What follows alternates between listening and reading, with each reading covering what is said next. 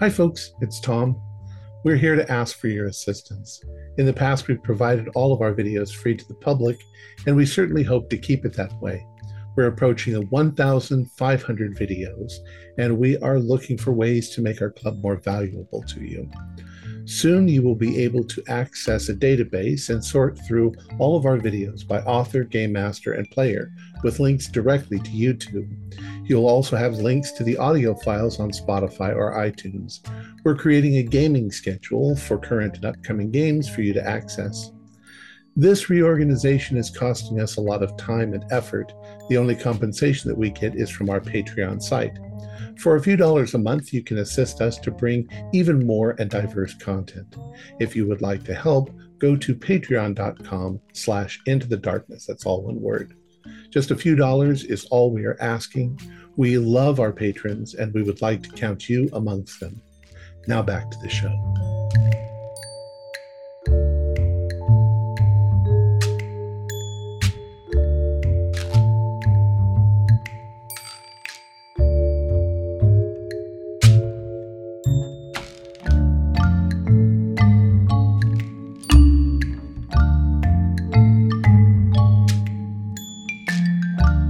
Greetings, fellow investigators, and welcome to our video podcast, Into the Darkness, where my friends and I play the Call of Cthulhu role playing game. I'm your host, Tom Rayleigh. The scenario is Psychogenesis. It was written by Alex Sun, who is also the keeper of arcane lore. This is a one shot. So, without any further delay, let's begin our journey into the darkness. Alex. Thank you, Tom. 11 a.m. It is the 17th of March, 1927. It is a cool spring day in Arkham, Massachusetts. We go into the office of Crow Investigations, where Braden Kane, Floyd Stanton, and Dan Gascoigne are all going about their day. It's been a very slow week. Braden, could you describe what your character looks like and what they are doing? Oh yeah. Um I'm uh, Irish American. Uh, I'm not going to try to do the accent. Uh, my family, the Kane family, has been in Arkham for almost 100 years now. Um, uh, it's large. Uh, we, uh, I've got seven brothers, not all of whom are in uh, legitimate uh, jobs. Um, I've got uh, flaming red hair, bright green eyes, uh, and I'm a little bit on the heavy side. I'm also 20. I'm, I'm actually only 27. So. Very well. What about you, Dan Gascoigne? Uh, average height, but built kind of like a bulldog. Dan Gascoigne's uh, particularly uh, hefty in the upper body, short, bristly black hair, blue eyes, uh, m- pretty messed up nose from childhood fights. Uh, and uh, I'm gonna uh, off um, wish Braden a happy St. Patty's Day and remind him that we keep the Irish whiskey in the bottom drawer, but not until after lunch. Just is that about nine thirty? Wonderful. And last but not least, we have Floyd Stanton. Yeah, Floyd's slightly uh, above average in size, but maybe a strong enough gust of wind could knock him over. Uh, so there's a bit of a weird dichotomy there. That otherwise is dressed at least attempt to, tempted to dress formally, but as the heat's coming, he's ditched the jacket, uh, collar's undone. Uh, looks pretty pretty good looking. He's a fairly handsome individual. Uh, there's maybe a hint of money about him from the uh, from the quality of his shirt, cufflinks, and uh, watch and the like. He's probably mooching around the uh, the kitchen, uh, making one pot of tea after another, uh, watching the clock tick by back and forth, back and forth. Right, wait, and let's waiting for say, something interesting to happen. Right, and as you let those minutes go by, watching that clock, the your tea is ready, and then there is the sound of mail going through the door slot. Mail's here, Floyd. Uh, hey, they they seem to make it more difficult to get here by ten every morning. I will wander over and see if we've got anything uh, anything of interest that is not a bill, final demand, death threat, or anything. Right. So the first three envelopes on the top, they're all bills. So you push them to the side. and then that last one, though, it's urgent mail coming from Miskatonic University. Stamp and everything. Hmm. You know, I always wonder why somewhere so so local and prestigious, why can't they just pay a runner to bring this round? Why do they have to leave it to the mercy of the postal service to get to us? But uh, I'll, I'll open it up. Great. So this is addressed to the uh, Crow Investigations Office, and it is from Dr. Thomas Elliott, Dean of Language, Literature, and the Arts from Miskatonic University, and he requests your uh, presence at noon today, which is in an hour, to discuss a potential job that should be handled with the utmost discretion. Something at the university, huh? Hmm. Misplaced a student. Mm-hmm. Yeah. Uh, I guess I ain't got nothing. I've I've closed the Devin Kelly case. Does everybody agree? Yeah. All right. Yeah. All right. It's closed.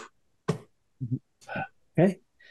Are you get, are you all bringing anything, or what are you typically packing on a meeting or business trip? University, just notepad and pencil. I've got a small uh, packet of uh, well, like a paper bag full of almonds that I keep in my pocket, so I can occasionally nibble on them from time to time. Uh, very good. I'm assuming you also have a car that you can carpool to get to the Mhm. campus. Yeah, probably we're also packing. You know, Very well. but just like the under the arm. Yeah. holder. So as you get into your vehicle and you drive a couple blocks down to Miskatonic University, it is a sunny day. Students are moving from class to class. People are playing catch on the, the quad. And this is when we will cut to Philip Masterson, a graduate student. You have been called to the office of uh, the dean, and here you are sitting across from him in his office. He is a mustached man with glasses. He holds himself with confidence and he says, um, So, Philip, I understand that you're attempting to get a graduate, uh, you're a doctorate degree here. Y- yes. Um, I I research uh grounding objects for people, especially those with uh uh touches of madness. Um, you know how uh, a, a small child will ground themselves with a with a teddy or Mhm. something. Uh, some adults will ground themselves with a gun or a photo or uh, something like that, and that's where my research um uh revolves around. Is there something wrong? Like, uh, have I have what what what's going on? Well, you're here because I need your help, and I want to see your your uh, doctorate thesis succeed. So, if you understand what I'm saying, yes. I, how can I how can I help? Um, he puts his left hand inside his jacket pocket. well, a professor, you know, uh, the one that was on sabbatical, uh, Professor, Uh, uh, Dr. Butterfield. yes, Doctor Butterfield. He's been missing for three days now, and you're going to assist some private investigators in finding him. And Oh, oh, from my understanding, he was working on some uh, case uh, clinical trials or case studies that are very, uh, let's say, let's say it needs discretion. So you can be my eyes and ears watching this uh, PI group. Yeah, yeah, yes, I can do that. Yes, yes, yes, I can do that. Yes. Excellent. Excellent. Well, it seems that uh they're here now. Why don't you invite them in? And as you open the door to invite them in as they're waiting outside, could you describe what you look like? Uh, so Philip is a wiry, jittery, nervous wreck of a human being. Um, periodically, he puts his uh, hand into his left pocket uh, and pulls it out again.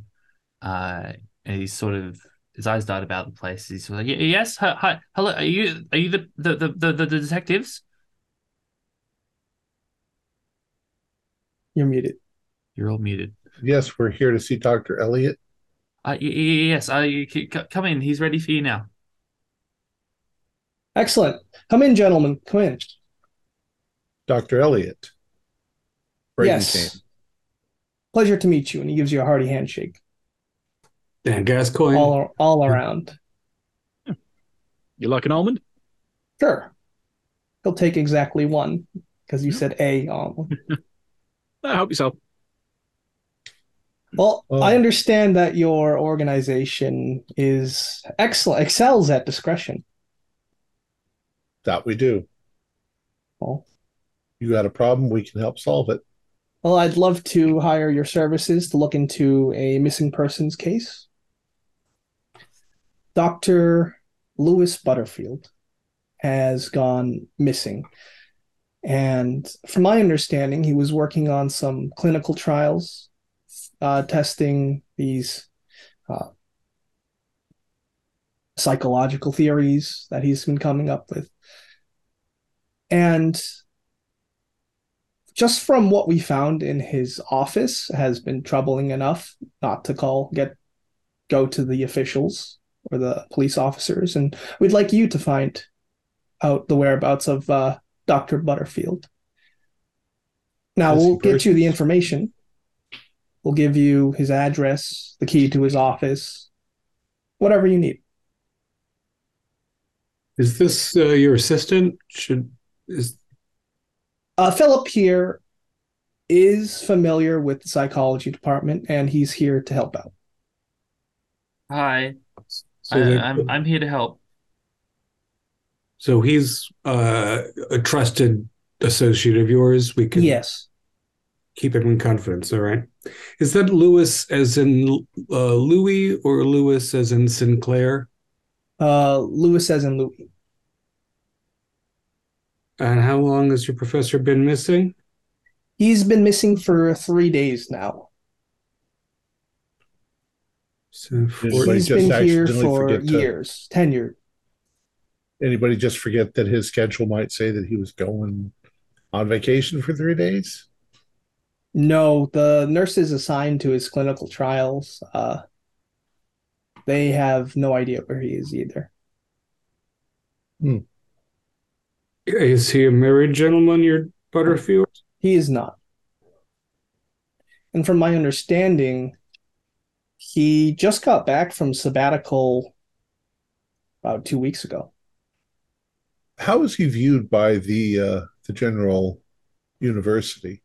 Uh, well respected, uh, little. He is well respected. He's been, let's say, at the forefront of psychological uh, psychological um, findings in education.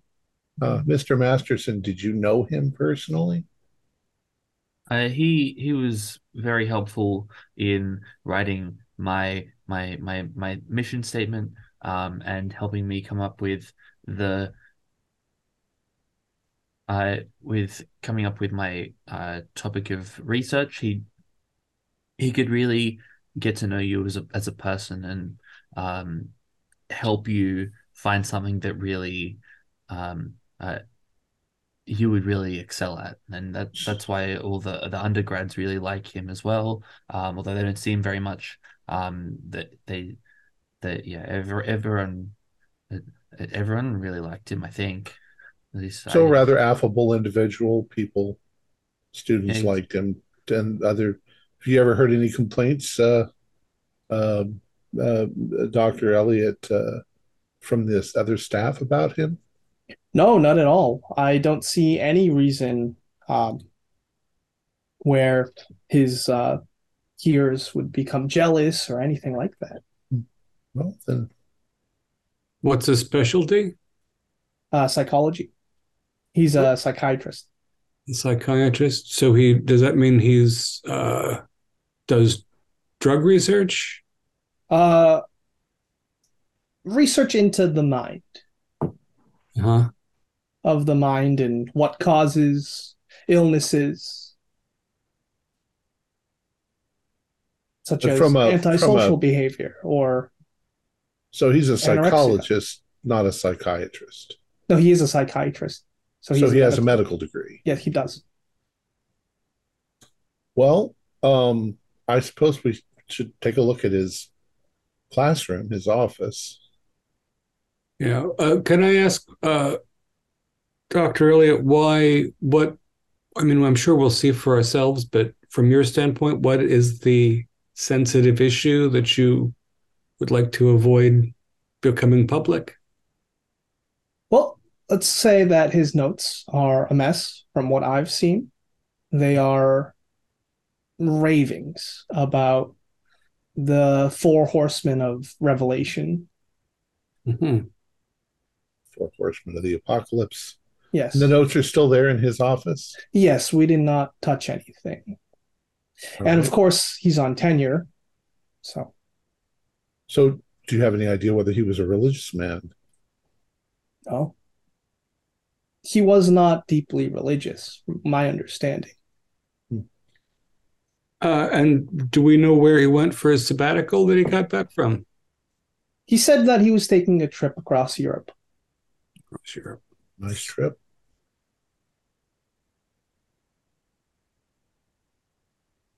Well, perhaps then, if we could see his office, we'll get started. Um, we probably negotiate, You do. you know. He writes a number that you're very happy about. All right. Having kept having kept quiet through the initial discussion, I just want to have stood there and watched him and trying to get an idea on is is there anything he is deliberately trying to hide, skirt away from, not want to talk about, basically trying to do a psych roll on him. Of course, go ahead and roll that. And of course I fail even with my high skill. Okay. So he is sweating. He's nervous. He doesn't uh you just see it seems like he doesn't want this out. Right. He's in charge of the university, so.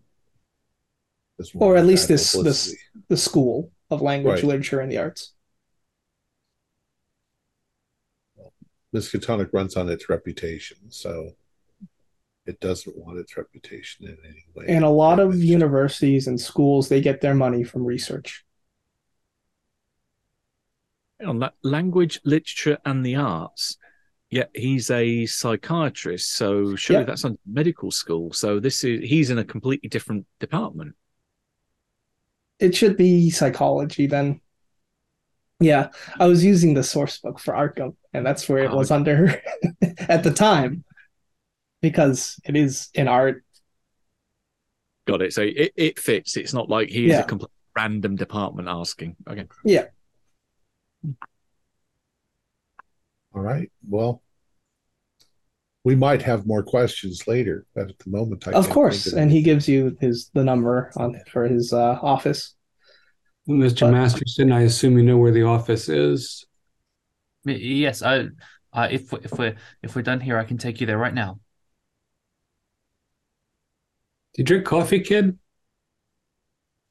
N- n- No, I I I I got told that coffee was bad for my uh, someone of my um weak physiology, so I don't I don't I don't drink coffee. I just I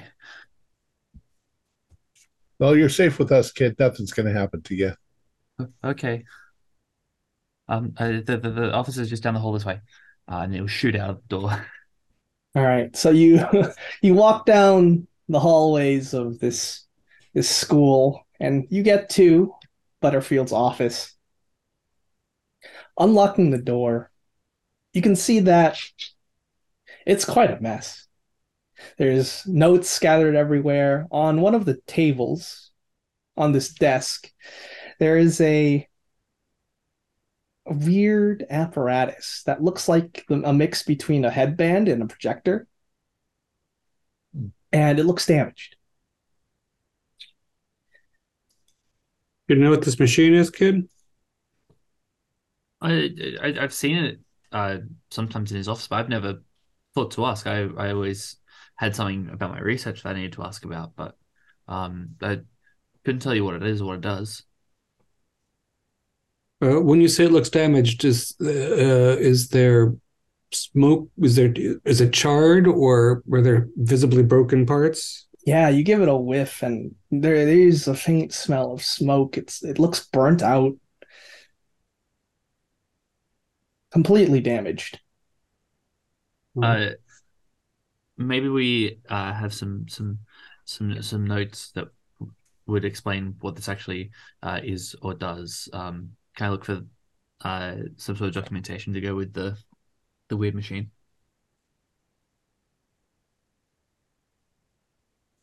All right, so if you're gonna search the room, then we'll say you do that. Cool. Okay. I'll take a spot hidden roll for some extra info. I did not succeed. Reign of despair. Uh, I did pass. Just a regular. Okay. Wonderful. So, but so, so this is the stuff that you get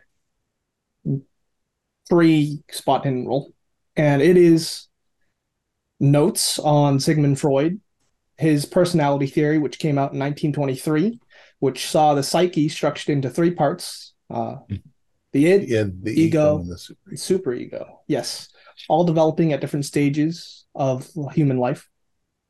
There's also some comments on ego death and how ego death is the complete dissolution of someone's personality into a state of transcendence.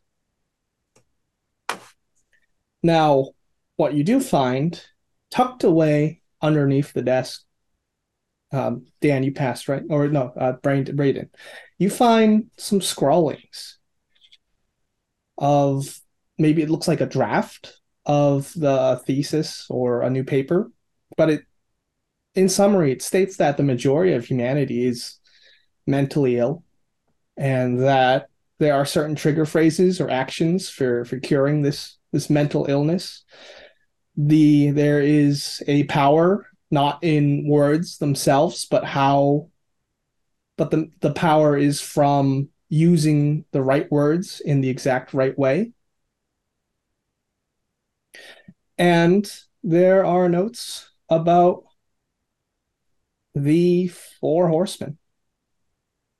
I'll take the notes about the four horsemen. I'll look at them. Right. And part of those notes is a Bible that's just been like annotated, Book of Revelation, Sure. especially I'm, the I'm Irish. I'm a. Catholic. I know my Bible pretty well. There you go. Then you would know what each horse represents. Yep. Famine, war, pestilence, and death. So, uh, could you say that again, uh, Floyd? Famine, war, pestilence, and death. Yes. Uh, but some could even say it could be conquest or deception for the white horse. It could, for the red horse, it could be war or violence. Black horse, it could be famine. And pa- the pale horse is uh, pestilence or, or death. So it's, it's really any. But they're all highlighted, annotated, all that. Yes, the uh, the pale horse is the one that's usually oddly called the pale horse. The the word in Latin and Greek is chloros, which is green. Mhm. Uh, kind of a And pale dead green. as you're looking at the Bible, there is a scrawl just in the margin where the horsemen are described, Mhm. and it's in the, this professor's writing. It says, I have found a way to induce ego death in the participants, curing them of their antisocial behavior. Hmm. That's interesting. I, honest But- to God, don't know what the hell any of that means, my character says. Yes. But of which participants, you have no idea. Why write it in a Bible when there's plenty of normal sheets of paper and notebooks to write it in? I mean, he seems obsessed by these four horsemen. Yeah, I'll take a psychology roll as you're examining the handwriting because you can tell someone's mental state from handwriting.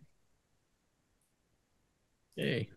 Regular I pass. got, I got actually a hard 20 under 45. Okay. And then I will say that state of mind, unstable at best. You can see the way he loops this uh, letter here. He's obviously unstable. No one writes copperplate anymore. Uh, Masterson, do you does he have? But does he maintain a, a, a lab of some kind on campus? There was mention of nurses. Yeah. Uh, it, um, yes. So he would be running uh, ongoing experiments with uh, various participants at a uh, given stage of the year. Um, I haven't visited him in his lab for some time, but that should be uh, written down one of his uh, diaries or planners around here somewhere, and I'll start just like throwing paper around looking for uh, exactly. yeah, you find the general be. place where he usually hosts his trials, which is probably a building over. Yeah. Um, I'm y- wondering yes, if it's- he's got anybody there waiting for him to get back from wherever he went. Maybe. Um. Yeah. Yes. Uh. Here. Here it is. I. I- I knew it was here somewhere. Um. Yes. Uh. It's. I. It's just n- near, nearby, a, a building or so over. Uh, how old is this Butterfield? Uh, I Um, believe he'd be in his fifth, late fifties. I wonder how. Uh, I wonder if he didn't just run off with one of his nurses. I mean, that's the s- simple explanation for this kind of thing. I. I don't think that's his.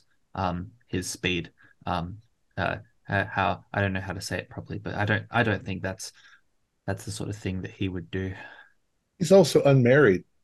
I mean, why would he have to run off with?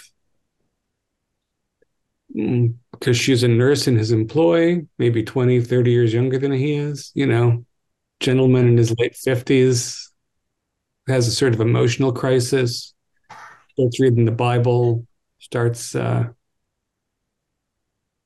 Maybe the other three nurses found out, and that's what he's that, so he's running away from. Maybe. I get the distinct feeling from a man in his 50s who's talking a lot about death that he's going through some sort of midlife crisis. That could be another reason why he's run away. People just go out and buy a Studebaker if that's the case. uh, in his desk, is there anything like a journal or a diary? Is there any sign of a travel itinerary or Uh, no, it would not be here. I want to gather some of these documents up together into a folder so that we can go over them over the course of the next day or so. Sounds good to me. Yeah, at this point, it's around, let's say, 3 p.m. as you just had your meeting, had lunch, and then look through this guy's office. And you're heading over to the next building now, or are you going somewhere else? Not quite yet, but are there any weird books or anything on his shelves? No. And no Uh, I drugs in his suppose- drawers? I would say probably nothing that he shouldn't have.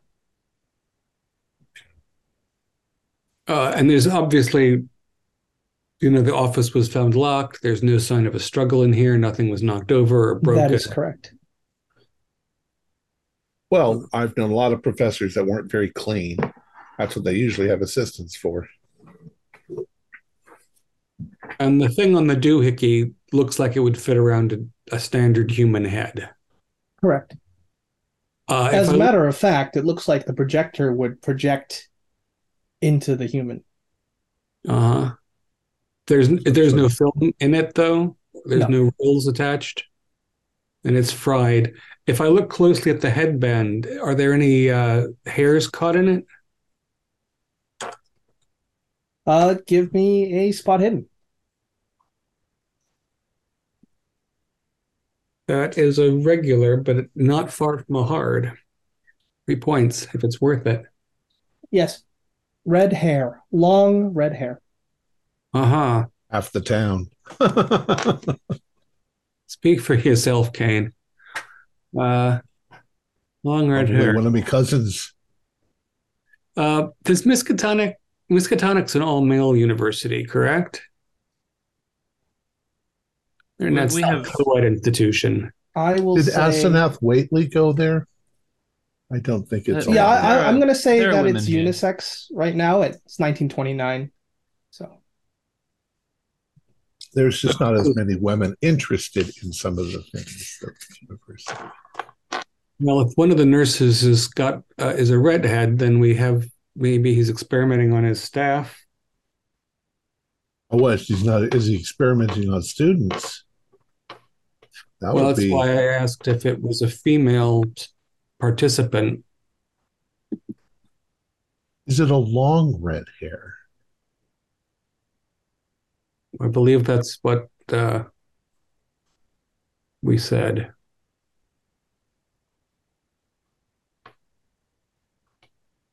Here in the late 1920s. yeah, uh, it should be 1929. My my my apologies. Okay. Well, let's go over to the other building. I think we've gone over this fairly thoroughly. This room. No, uh,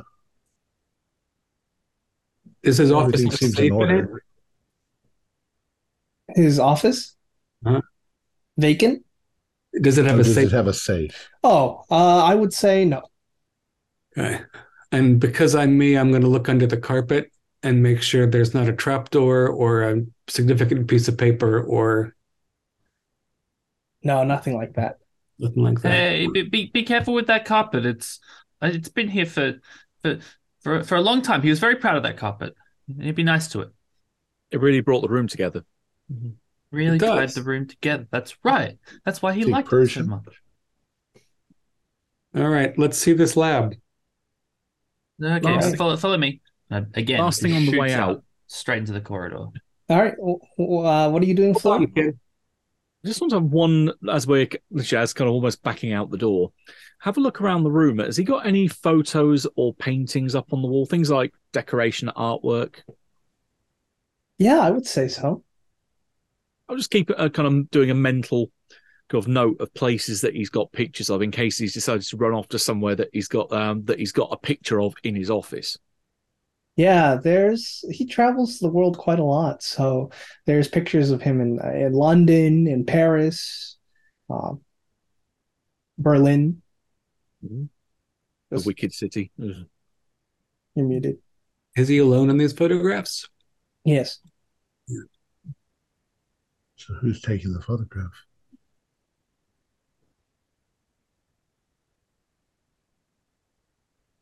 Don't know. All right. That's where we're roaming the halls. There's kids everywhere, right? Or Yeah, they're students. running to and fro. They don't really pay attention to you all. And eventually you get to uh, uh, the labs where the clinical studies are taking place. You get to the room number, but before you reach the door, you see that there's a nursing student. She's waiting in front of the door. She looks idle. She's just got textbooks open and is studying from them. In a at a in a chair in the hall, or Yeah, like right outside the door. she read? Philip stops dead center when you sees her and just sort of like motions everyone else to go talk to her. Pardon me, miss. Uh, are you uh, are you a student or an assistant to Dr. Butterfield? Yes, I'm a I'm a nurse here. Um, do you know where Professor Butterfield is? Dr. Butterfield is? That's actually why we're here. We're in fact investigating, trying to find out where he's gone. He seems to have been missing for three days. Well, he Um, was here three days ago, and I was assisting him in his uh, study uh, for my clinical.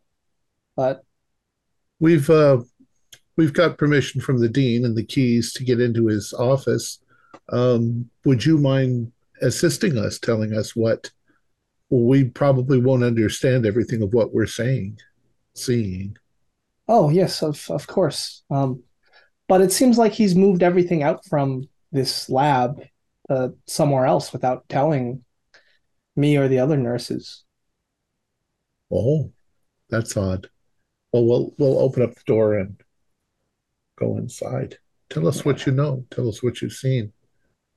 Well, we got some patients from Arkham Sanatorium, uh, four of them in particular. And you open the door, it's an empty room. Everything's just been cleared out. It's just empty tables, empty chairs. And she has the names of those patients, and she definitely wants to help you out. So the the names of these participants are uh, Leo Rosenthal, uh, Susan Heminger, James Norton, and Edgar Collins. Four of them. What was the last one? Sorry. Edgar Collins.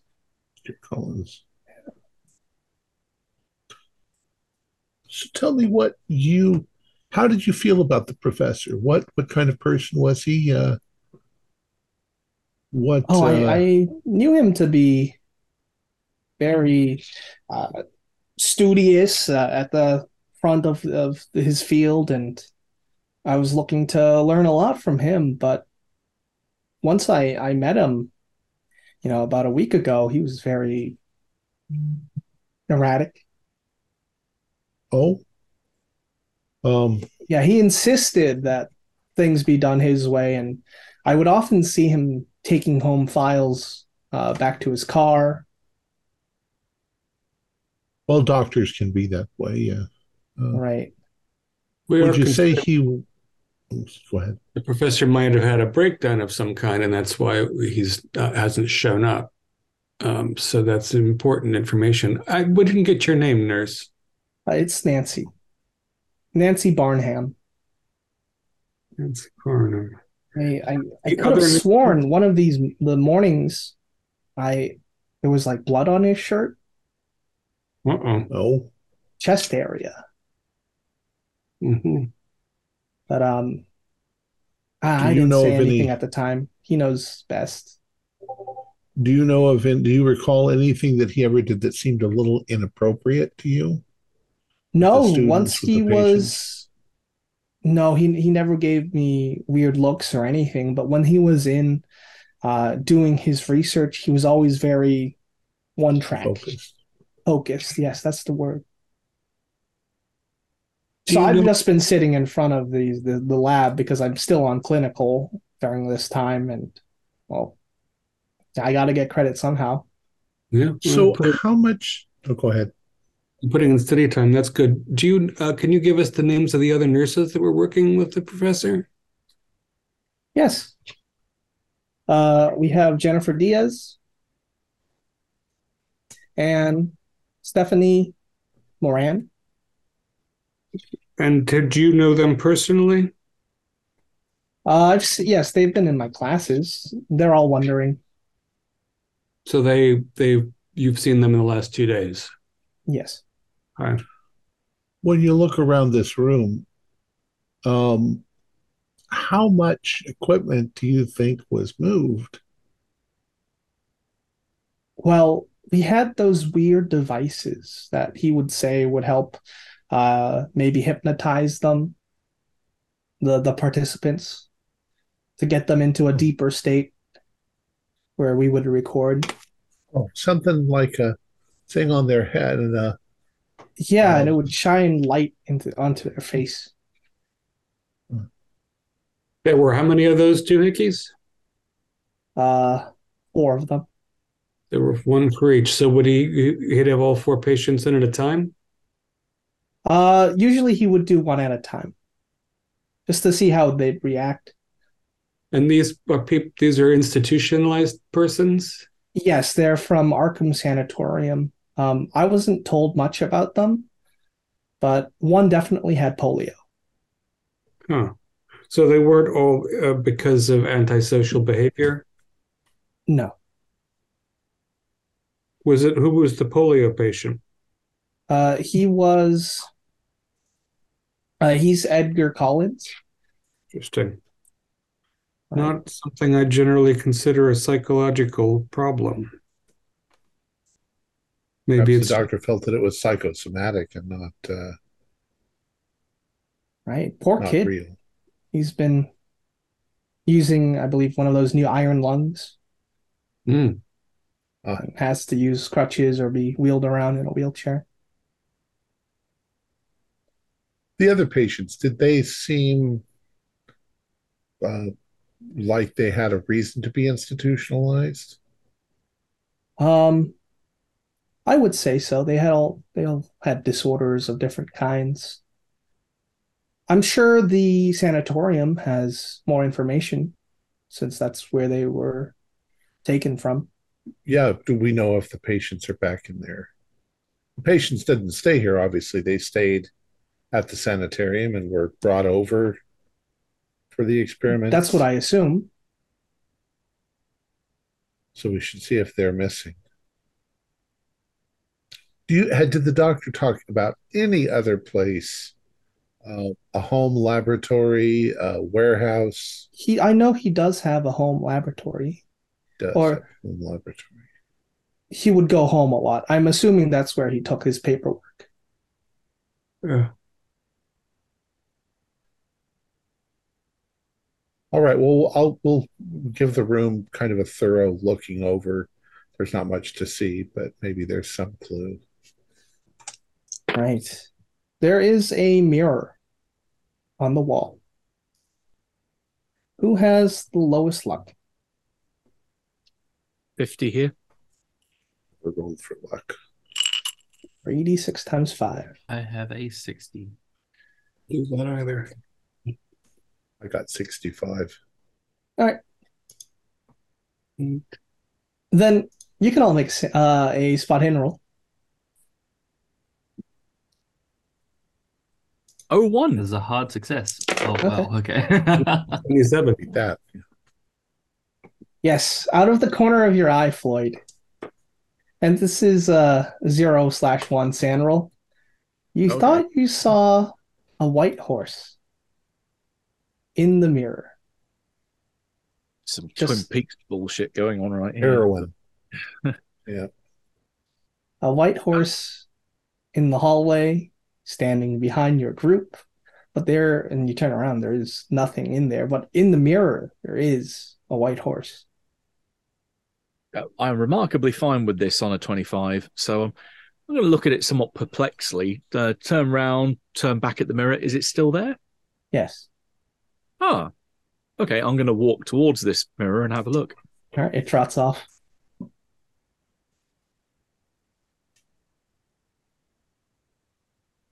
That's. I'm going to see if I can pick up this mirror and see if there's what anything weird behind it, um, anything odd about the frame, whether there's the glass is a particular weird thing. Because that that ain't normal. No. Uh, but yes, you take the mirror off the wall. There's nothing behind that. Floyd, It's are just you okay, Floyd? Uh, you know when you see a magic trick done, you know it's a magic trick, but you can't work Sure. out how it's done. Yeah. Yeah, I'll just point at the mirror. What magic trick? I probably something we should discuss outside. right. Uh, well, do you need any other help? Nancy says. No, Nancy, I think that's it. If Um, you if we need to- I was just say if we need to speak to you later, is that okay? Yeah, sure. I'm over in the west one. Okay. So we can just call the dorm and the matron we'll uh, Yes. connect us to you. Very good. Are Jennifer and Stephanie in the West as well? Yes, they are. Um, But I already talked to them. They don't know as much as uh, you do. fair So, enough. gentlemen, should we go to the professor's house or should we go to the asylum and see if there's missing people? Or should we split up? I think we should definitely. We can see the professor's house after hours, whereas I'm sure the asylum has hours of operation. So that might be a priority. Although we could, you know, one of us could go to the house or two. Uh, maybe we should stick together. This is kind of weird. I don't see any time pressure on us at the minute, so it makes sense to keep together. Mhm. All right. The asylum then. Did you know this Nancy girl? Me? Philip. N- n- n- n- I, I've, I've, I've seen her around, but we, we, we, we haven't spoken. No, we haven't spoken. No. Uh, she, Not surprised me. she, she wouldn't even have noticed me. I'm too busy uh, in the background doing books and and, and stuff. Um, yeah. Yeah. All right. So you didn't know any gossip about her or anything. I, I, I, no, I, I, I, I, I heard she doesn't have a boyfriend, but that's it. Okay. Um, it's it's Salem. Yes, let's go. Brilliant. Do you think uh, we should call the nut house and tell them we're on our way, or just um, drop in unannounced? I, Wow. It's a big hospital from what I recall. I think we can just drop in. yeah, I, I, I, I feel like if we just show up and start asking the right, right quest, questions, they'll, they'll help. And we have credentials. Oh, yeah, all right.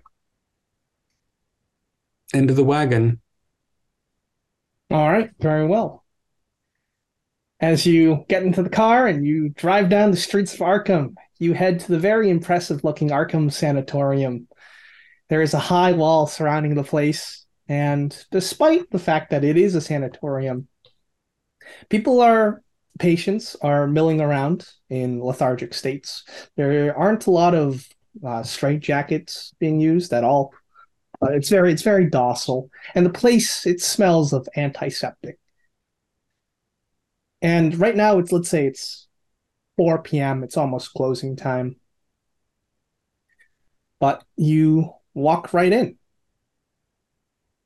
The nurse at the front desk, she looks up and she says, "Hello, uh, how can I help you? You have an existing appointment?" We haven't had an appointment. We just uh, are coming in to make a couple of inquiries. We're with the Crow Detective Agency. Oh, Uh, okay. Does this have to do with a, a an open police investigation? Not at this point. Um, do you are you familiar with the experiments of uh, of Miskatonic Professor Butterfield? Uh, yes, yes, I am, but I'm not allowed to disclose our patient's information. Certainly not. Was there uh, was there a particular liaison here at the institution, the sanatorium, that worked with him? Uh, yes, that would be with uh the higher ups. Well, we know the restrictions on what you're allowed to say, but we have a list of four names, patients Right. here. Uh, we want to know if they're missing. Oh, they're not staying Or- here. And then she stops herself. You anticipated what I was going to say. Well, you said they're here. They're not. Uh, I've said too much. Right. Um, they were resident, however. Um, look, I'm I'm not allowed to speak on this. Right. And their families are informed that they're off the premises. Yes, they. I. All right. Well, let's just say that Miskatonic is taking care of them, from what I've heard. So they're off premises. You mean Butterfield's taking care of them? Correct. Yeah. Do you, uh, I understand that you didn't mean to speak out of turn. Uh, you're probably fielding a lot uh, here all day. Do you want to connect us to the person who was working with Butterfield and we can act like we don't know anything? Okay. I will get the manager. Thank you. So when she sit right walks down. away, I'm like, I'm like, I I didn't. She didn't even give me a chance to say the names of the students. She knew exactly who we were talking about. Uh, patients, you mean? Yeah. Control. Is there anything on her debt? She's walked away. Yeah. I'm gonna do a quick ransack of her little desk area. All right, Yeah. excellent. Sign-in sheets are there.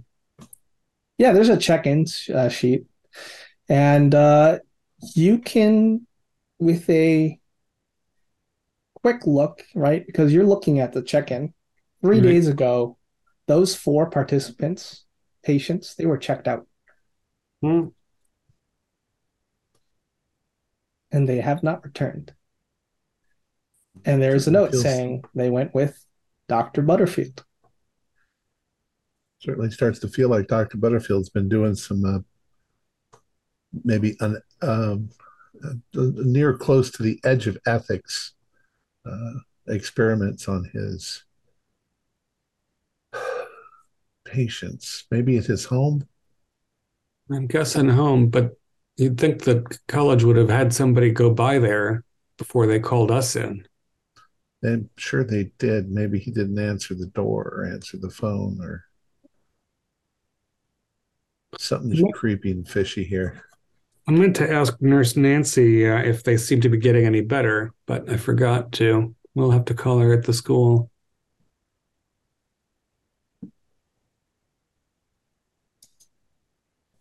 Uh, they were signed up three days ago. He's been missing for three days. Very good.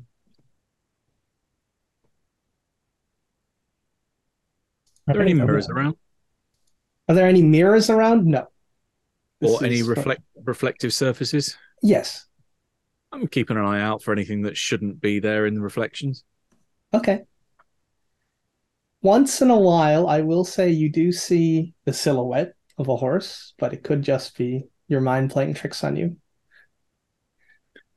Mental note: check myself in here for a while once we finished up.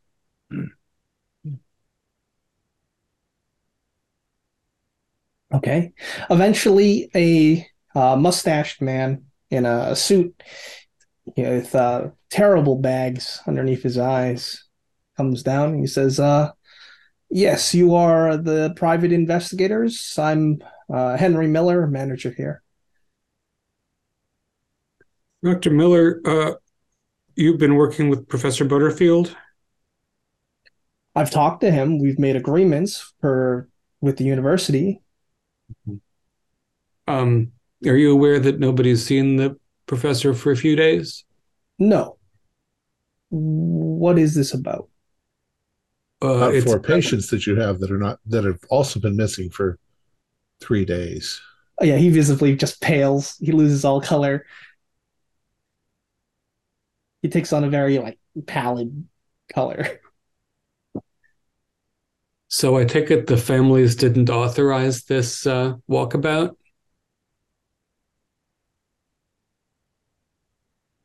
I'm gonna have the dean's head. Uh, yeah, well, the dean's pretty anxious about it. What can you tell? Obviously, there are confidentiality issues involved that we would not ask you to violate. But can you give us a general gloss on the four patients in question so we know who we're looking for? Oh, You can also consider that we are also under a discrepancy, uh, discrepancy, a discretionary contract. So we're not talking either to anybody else, but we need to know what's going on. Okay, so let's move this into my office. Come, come. And you are moved into the inner sanctum, the administration ward of the sanatorium. His office is uh, quite nice, very tidy, very orderly. And he sits down, he collects himself, he brushes the sweat off his brow, and he goes over to a filing cabinet, hand picks out the four files and sits down at his desk. All right, well, here we have the information on the patients here. We have uh, Leo Rosenthal. He actually used to be a surgeon uh, until he was stripped of his license of the by the Massachusetts Department of Public Health. uh, because he messed up some sur- surgeries and he insisted that they weren't messed up, uh, and he exhibited a lot of antisocial behavior, sociopath behavior. I'm sorry, this is which patient? Uh, Leo Rosenthal. Okay. Yes, we have in his file that he uh, is reported to have uh, harmed animals when he was younger. And he failed to adhere to societal norms because he would always do harm to others, but would reason or charm his way out of that, the consequences. We have uh, Su- Susan Eminger. Sorry, how old is Dr. Rosenthal? Uh, he is in his late 30s. Oh, okay. We uh, Susan, Susan. came in because she had an eating disorder, uh, anorexia nervosa, uh, poor pituitary pituitary function, uh, obsessed with self image, self harm.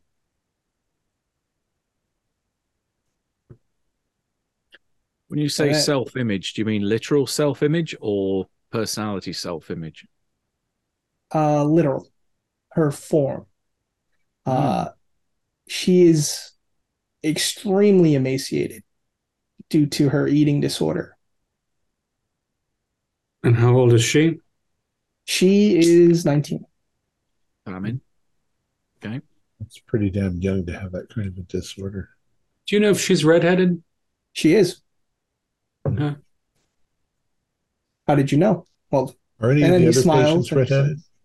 no And he says uh you detectives you're good all right next on our file we have james norton uh private james norton he fought in the war was diagnosed with shell shock uh, went back home and bashed in his family with a trench mace Thanks. Makes sense. So Rosenthal's death, Hemin, uh, Heminger is uh, famine, Norton is war, and Collins must be pestilence as the polio victim. right now he, he just I'm looks at you studying for a his. I'm studying his reaction when I say that. Uh, he just looks confused. No, no role required. Like, huh? Mhm. So Edgar, he's been sick his entire life with polio, and he's been dropped off here in our care ever since. And would you say that to date, Professor Butterfield's treatments were having any beneficial effect on these four?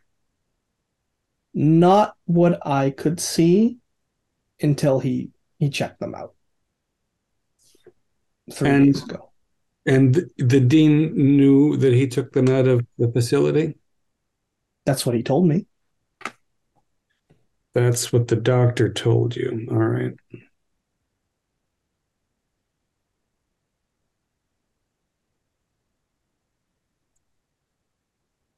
Now, the dean himself might not have meant any deception, but rather wanted us to have clear heads and not make any presumptions ahead of time. Yeah, or the doctor didn't actually have the dean's permission. Right. So this looks bad on everyone's part. So Well, we have to keep our mouth shut as part of our agreement. With any We luck at all, paid if we we'll, talk. yeah, with any luck at all, we'll return those four to your care uh, without any further harm being done. We'll certainly, yeah, we'll try to keep this as quiet as we can. All right. And he will give you his business card with his personal number for his office when you have any developments.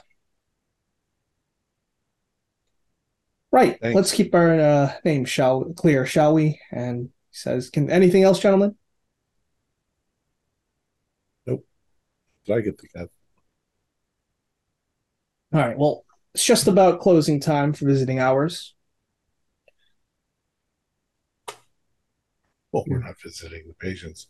Um, let's yeah, let's go. If I if we're if we're leaving, I'm going to say to Floyd on the way out. I said that's pretty damn clever. I didn't even didn't even cross my mind that the four patients were the four horsemen. Well, it just became a bit of a coincidence when we had four beds, four horsemen, and then when one was very blatantly the image of famine. So I was trying to think, well, polio then matched up immediately with pestilence. Yeah, it, it all makes sense. So is he maybe looking for embodiments of archetypes? Yeah, because he picked them specifically for those reasons. Mhm. Is he some religious fanatic, some nut that's trying to bring about the apocalypse? was there anything overtly religious in his office, like crosses on the wall, uh, religious iconography, uh, churches in the pictures that he had, for instance? No. Right. So that's not. If he was a fanatic, there would be more overt signs of that present in his office. Hmm. So I don't think, unless it's something very, very, very recent, I don't think it's that. Well, and there's this notion he had that all the, of humankind is diseased, so he's trying some bigger cure. I'm wondering what it means that the redhead's machine blew up. Maybe she was hot. Well, it didn't sound like Didn't it. dig it. I wonder if there was damage to her in the process. So shall we go to his house and see what's up? We certainly should.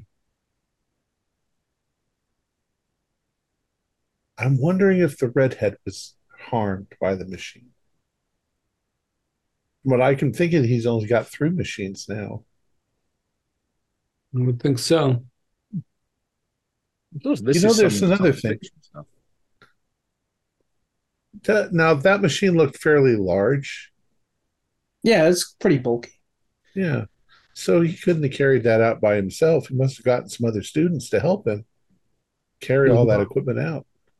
Sorry, Keeper, was it that bulky? I would say it was two feet by two feet. So you could like carry it out Pick in it a up. box. He would have It'd be heavy. done- Okay, I was so it wasn't like a big piece of furniture. No. I was thinking along similar lines when he said that the whole of his uh, area had been cleaned out. You don't normally have someone do that single handed, especially if you're having to cart three people and all of their ephemera, their clothes, all their possessions out of there. You would have orderlies or you would have some kind of um, some kind of hired help at the university that would be able to do that. So that's that's another lead we need to follow up. Someone must have seen something. Someone must have helped him. That's something we should have asked Miller too. What, how the patients were taken out of the facility to the university. You don't think the professor Yeah. was bribing the dean or the, you know, hey, dean, I need some people I can work on. Can I pay you? And you know, something like that, something highly unethical. I think the general the payment structure of university, it's going to be hard for a professor to bribe a dean, more likely the other way around. Unless he's got some source that, You could have family money. or a threat, blackmail. It's always blackmail. What part of town is the professor's house in? Uh, definitely not Riverside. Uh, what is it? East Side? Yeah. It's an East I'm Side.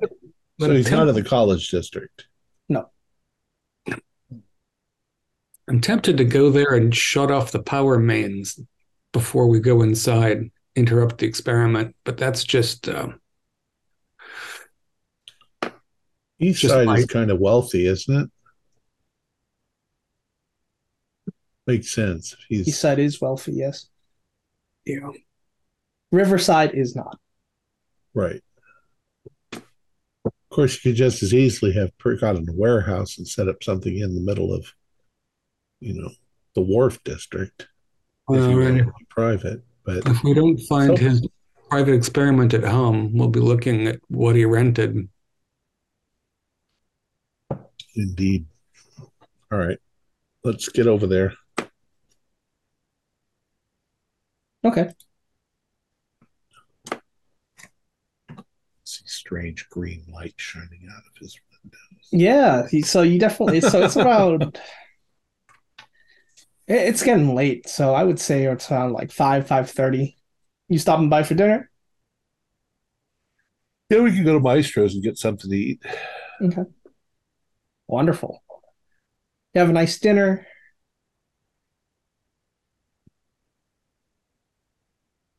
Except the fact that you're usually what's your favorite order, right?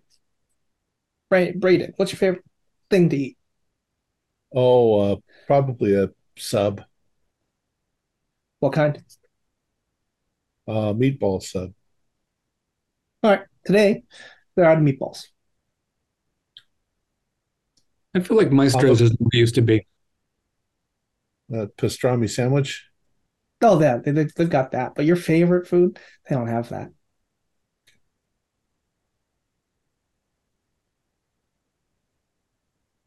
All out. I'll have a pastrami sandwich. Excellent. And you make your way to East Side. You pull up to Butterfield's home, and you can see that it is completely dark inside. It is a two story house, quite uh, luxurious. Is his car there? No. Shit. And just from the outside, he does have like a gate and all that. He has new locks. Like brand new. They're not weathered, not rusty. Looks like it was bought from the department store the day before. On the gates. So we can't get into the yard without breaking in. Correct. You said two story. Are there cellar windows at ground level? I would say so, yeah. And they're dark too. Correct. And we didn't find, I- you know, when I was looking for travel documents and things in his office, I didn't see anything like he's rented a warehouse. I didn't see any documentation of anything. Not in the office. Not in the office. So we've got to break in and see whether I either he's got a hidden inside room where he's got these patients. I mean, just just uh, getting the the kid with polio around. He, you're right. He needs assistance or something. He can't have gotten far. So Um, I'm going to say to Philip, I say, uh, Philip, come here. I want to show you something. Want to explain yeah. something to you. Yeah. Uh, it might be a little bit unethical, but uh, we're not intending to rob the man. We're just intending to find out information. So I'm going to show you how to pick this lock. I'm going to pick the lock. Beautiful. Let's see it. And I'm going to break my pick off in the lock. Got a 93. Okay, Yeah. I'll just say pretty- That's that's not how you do it. God damn it. all right, that's uh I will say that's pushing the roll if you are going to try lock picking. Can I can I push it? um, whoever wants to roll next is pushing it. And I'm going to say the, the consequence is maybe a light turns on in a neighbor's house and you'll be spotted. My skill is not good enough to even want, warrant a push, so go ahead and knock yourself out. I've got a 45, so let's see You're if I better than can me. a 45. Okay, Good. roll it. Uh, 17. All right, then with the satisfying click, the lock pops off. This is... And I, I, I, I look over at him and I say, you know, Philip, he says, all those people that you go to school with, all of those people that make you feel a little bit intimidated, they all shit exactly the same way you do. so uh, Wonderful. All right, and I'll even let that roll ride as you un you pick the door to Butterfield's uh, Are you going front door, back door? We'll go through the front door. That's Less fine. conspicuous and uh, torchlight only. Okay. So you can see in his home that it is a complete mess. He has a, uh sitting room very close to the front door. In the sitting room is a bookcase that is just fallen on and on its side. A, bunch of books have spilt out. Some of these books are very old. Um, uh, their pages they've just been torn out. And when I say old, I'm saying that these pages are just like yellow from exposure to the sun. And the way that the pages are placed on the floor makes your head spin. Give me a sanity roll. Zero slash one d six. One hell of a hell of a pattern. It is a pattern. Oh, 98. I got 83. Fail. What did you say? 1d6? Guess I'm rolling a 22. d6. It is a one d six on a failure. Ah, appropriate color pages as well. Just one. I rolled a five. Three. Okay, something doesn't sit right about this pat th- these patterns of these yellowed pages. They seem to swirl and sh- and shimmer and squirm. Philip, This give me an intelligence roll. This is not right. The, the, the, that's that's not the uh that's surely not. That's not okay. Oh dear, I passed my intelligence roll by two points. Oh, Oh, beautiful. You've been All looking right. into the wrong books at the Miskatonic. give me a d10. one. Tom, do you know what that is? Oh, yeah, that's faint. Okay, so faint for you 1d10. faint.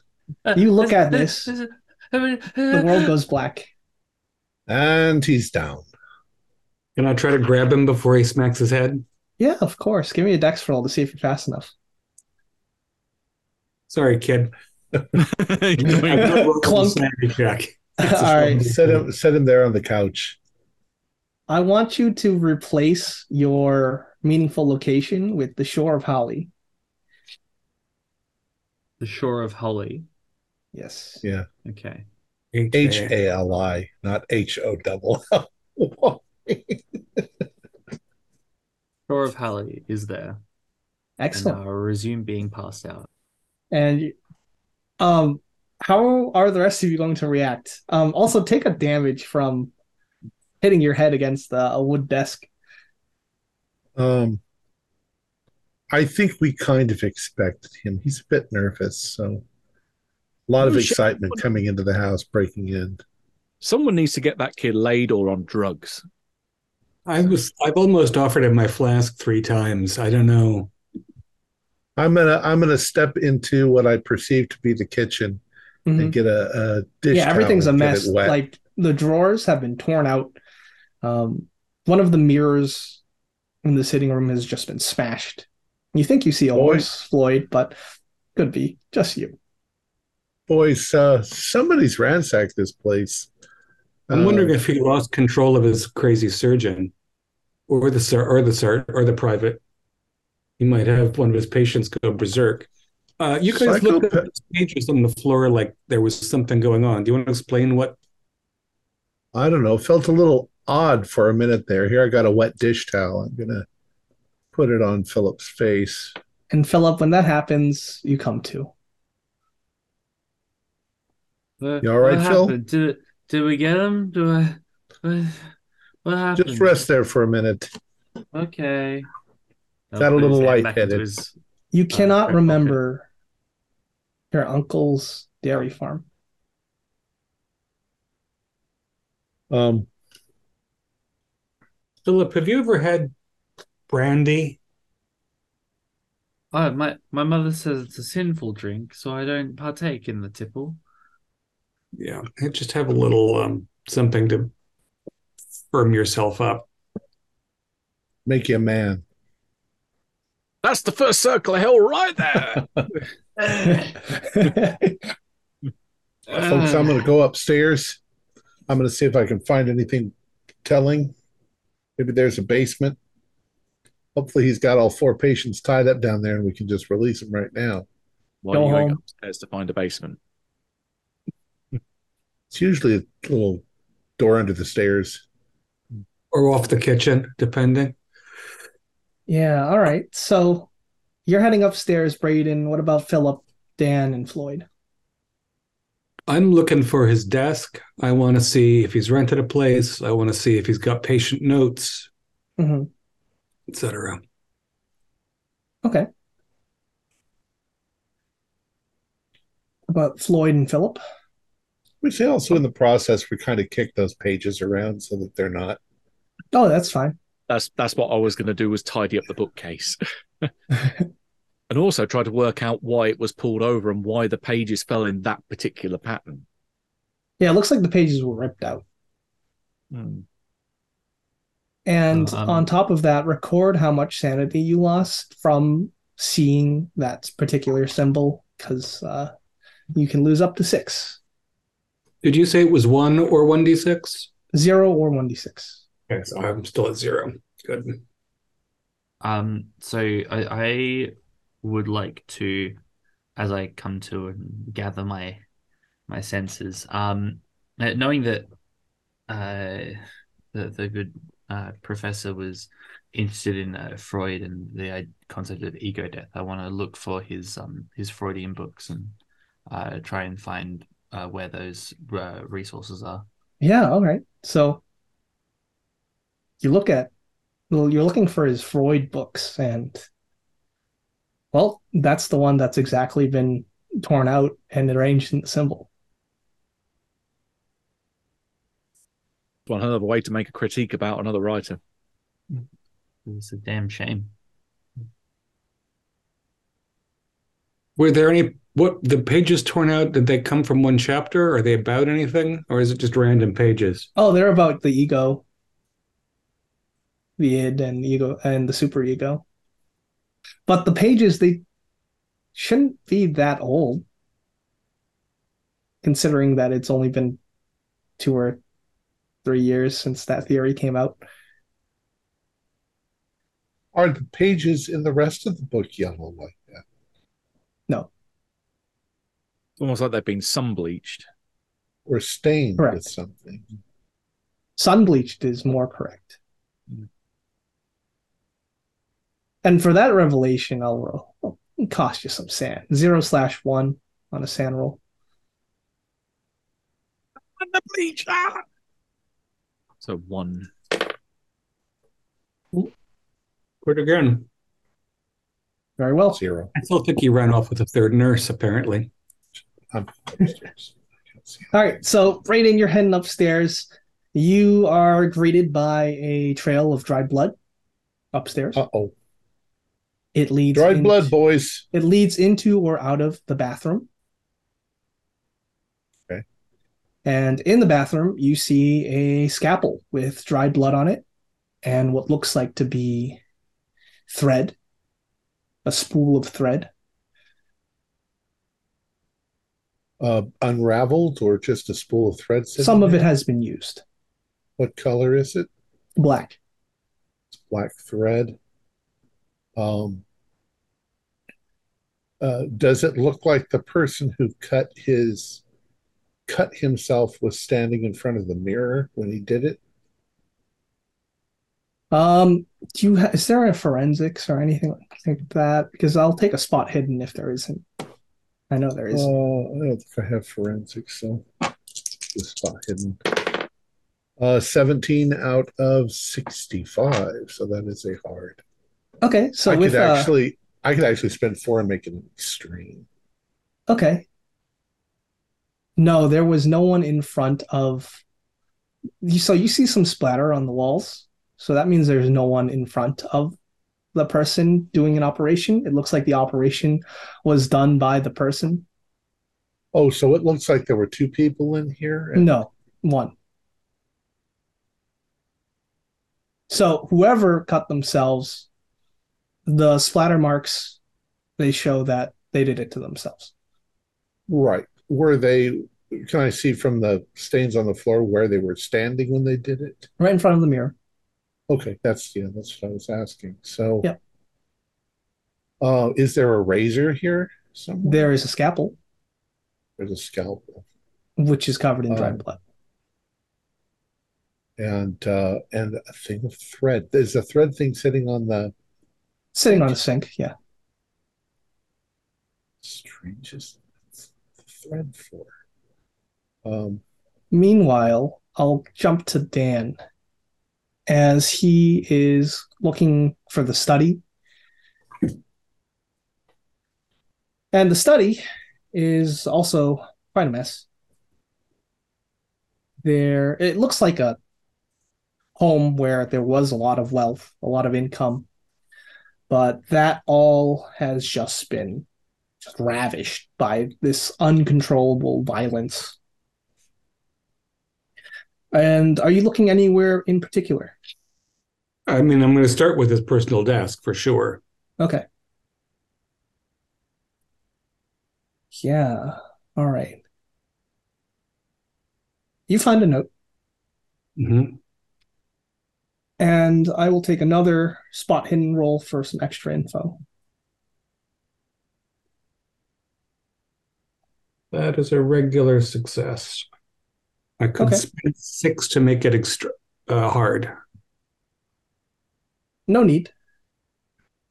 So you find more raving about how he found a, a cure. You find bits of clockwork and parts, cogs, gears, things that belong in a projector.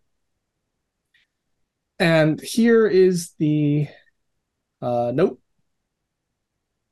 All right. A couple weeks ago, 3 429. It must be him. His face was as white as his coat was black. I only caught a glance of his slender form, but it must be him. The organist I saw in Paris along the Rue de Rennes is here in Arkham. Uh-huh, so the trip abroad, uh, th- two days later, the 6th, I saw that man again yesterday. He grows more and more bold. I will never forget the look on his face. It was a face of pure contempt. Must change my locks. Three more days on the ninth. Again, he's everywhere. His music calls to me. 313, the day before he went missing. I was wrong. He gave me a gift. It's inside of me now. Yeah, all right. Professor is lost his marbles. Inside of me. Musician he thought he saw in an organist he thought he saw in Paris. And so uh, I guess I'll fold that neatly and put it inside my jacket pocket. Um, okay. No luck in terms of anything like a rental warehouse in downtown. I was or- getting to that. You do find a uh, agreement for a rental of a a mill that has been abandoned and is available, Hmm. and that is over at Riverside. That's a lot of space. Why would he need that much space for four or maybe three patients? All right. I'll leave that document and just take the address down. All right, you put the you write down the address. And when did that when did he rent that? I would say that would be three days ago. Yeah. Oh, finalized three days ago. Oh boy. All right, I'm gonna keep poking around in the in the studio and studying. What about Floyd or Philip? Look over to Philip first because I know what I want to do. Yeah, you're you're examining Philip. I, I I can't believe they would destroy such important uh philosophical works. So this is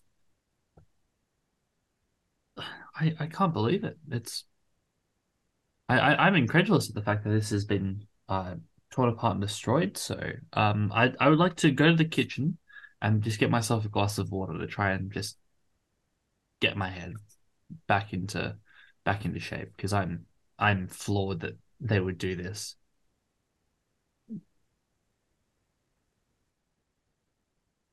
Okay. While he's in the kitchen, I want to do something along the lines of crime scene investigation. I want to try and piece together the events that took place in this room that led to that bookcase being knocked over. Was it deliberately that he pulled it, uh, he or she, whoever, pulled it away from the wall? Uh, was did something else happen in here? I want to try and get an idea of sequence of events. Okay. So you can see that as you're imagining it in your mind, I'll take a just a general intelligence roll. As you're trying to construct the and recreate the process of what happened. Mhm. Judging by your roll, we'll we'll see what happens. Well, thirty-two is under half. Oh, so that's a heart. Mhm. Wonderful. So, as you close your eyes and you try to take in the scene, you notice that someone was really angry, and you could tell that they just went to town on the walls, on the furniture, just pure, un, uh, un, un, unbridled rage. Hmm. Okay. And it's just destruction for the sake of destruction. Hmm. Four horsemen meets one of the seven deadly sins. Right. But there is no rhyme or reason to any of this. Hmm.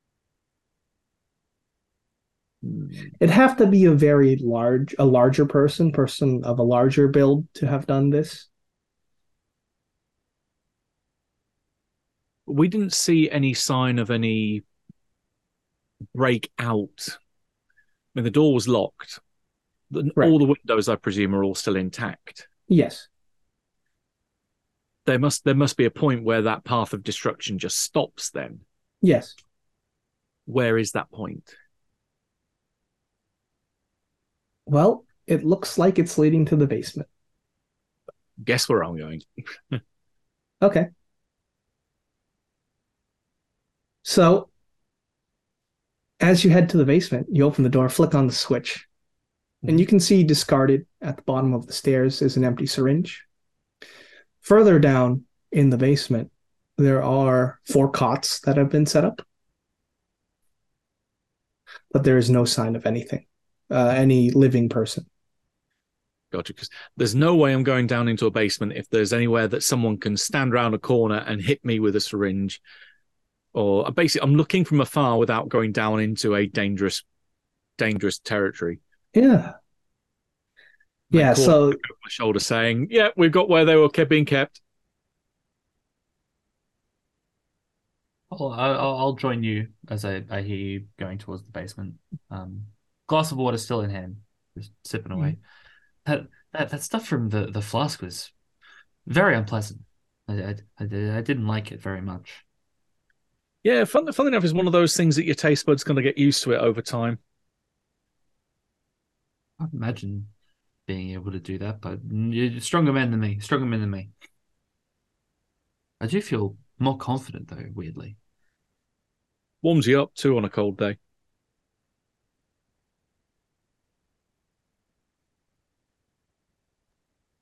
Would, would, would you like to go into the, the basement? Um, the toilet? like We is a can- strong word. Well, well, uh, the the others are upstairs, and we. I don't think there's anything else on this floor. We could, if we go uh, together, then uh, if so- something does Mhm. that that does happen, then the other one can at least shout for help or something. That's true. After you. Okay. Hand in the left pocket. Gonna walk down the stairs very and you walk down the stairs and we'll cut to Braden as he's upstairs. You have just finished doing your analysis of the bathroom. Yeah. Move on to the bedroom. Okay. So the bedroom has been tossed as well. And there's a lot of signs of disturbed sleep. It's not as bad as the damage downstairs. But uh, a lot of tossing and turning. There are newspapers that have been used to like keep out the light, Hmm. cover up the windows. and those have turned Oh. uh, sour yellow. Does it look like the professor took his suitcases and clothing with him, or is that all still in the room? Yes, they're gone. But not and but looking at what's remaining, not enough for like a trip or to get away for an extended Right. period of time. Just, Just for a few days. yes. Um, I'll do a thorough look around. Uh, I might uh, pull. Uh, how do you mean the newspapers are to block the light? Is it uh, he They're- curtains or a thingy? Oh, he's got curtains, but they don't cover the window like 100%. Some of the light still gets through. So he's slapped on newspaper or paper to block out every bit of light Okay. or every bit of uh, vision. All right. Um, so if I don't really see anything, I, as I say, should I do a spot hidden or just No, there's nothing. I don't find anything? All right. I'm going. To, are there any other rooms up here? Uh, nothing of interest, I will say. So I'll go back downstairs.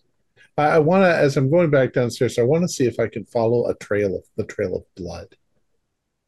Right. So it looks like it comes out of the bathroom and then goes down the stairs and then is done. And then there's not enough dripping. Yeah. Okay. So I look around to see where anybody is. Is anybody still on the first floor? Uh, Dan is combing through the office downstairs, Okay. but it looks like Philip has gone into the basement. Floyd, you're waiting at the top of the stairs, or you're also going into the basement? Uh, I'll I'll go down about maybe three or four steps behind him, Very so well. that when someone jumps him, I can then, in theory, jump the person that's jumped him. Wonderful. So, Philip, you make your way down each step, and it, each step creaks and echoes, and it's cold. It's cold in this basement. There's four cots that have been set up, but no, no sign of anyone. There Is- are, there is like a workbench or a workshop of sorts where there is machinery. And it looks like to be a, a film reel. Um, is the basement well lit, or do I need to turn a light on as I go down? You well, Floyd's already turned on the light, but it's dim at best. Very good. Um, yeah, I it, it looks it looks empty. Um, and then I'll walk over to the the film reel and I'll hold it up to the light and try and see what it is. Okay. Yeah, uh you see that same symbol that was formed by the paper. So uh, roll another. I can only lose an extra one. So. Yeah. I rolled a five, so we're okay. All right, you're okay. You're okay. But it, yeah, it makes you feel a little queasy. But you're seeing along this film reel, it's like you know how each piece is a frame? Each section of film is a word. And Hmm. it is structured so that you think it is dialogue being written, interspersed with more of these symbols but it definitely makes you feel sick, sick to the stomach.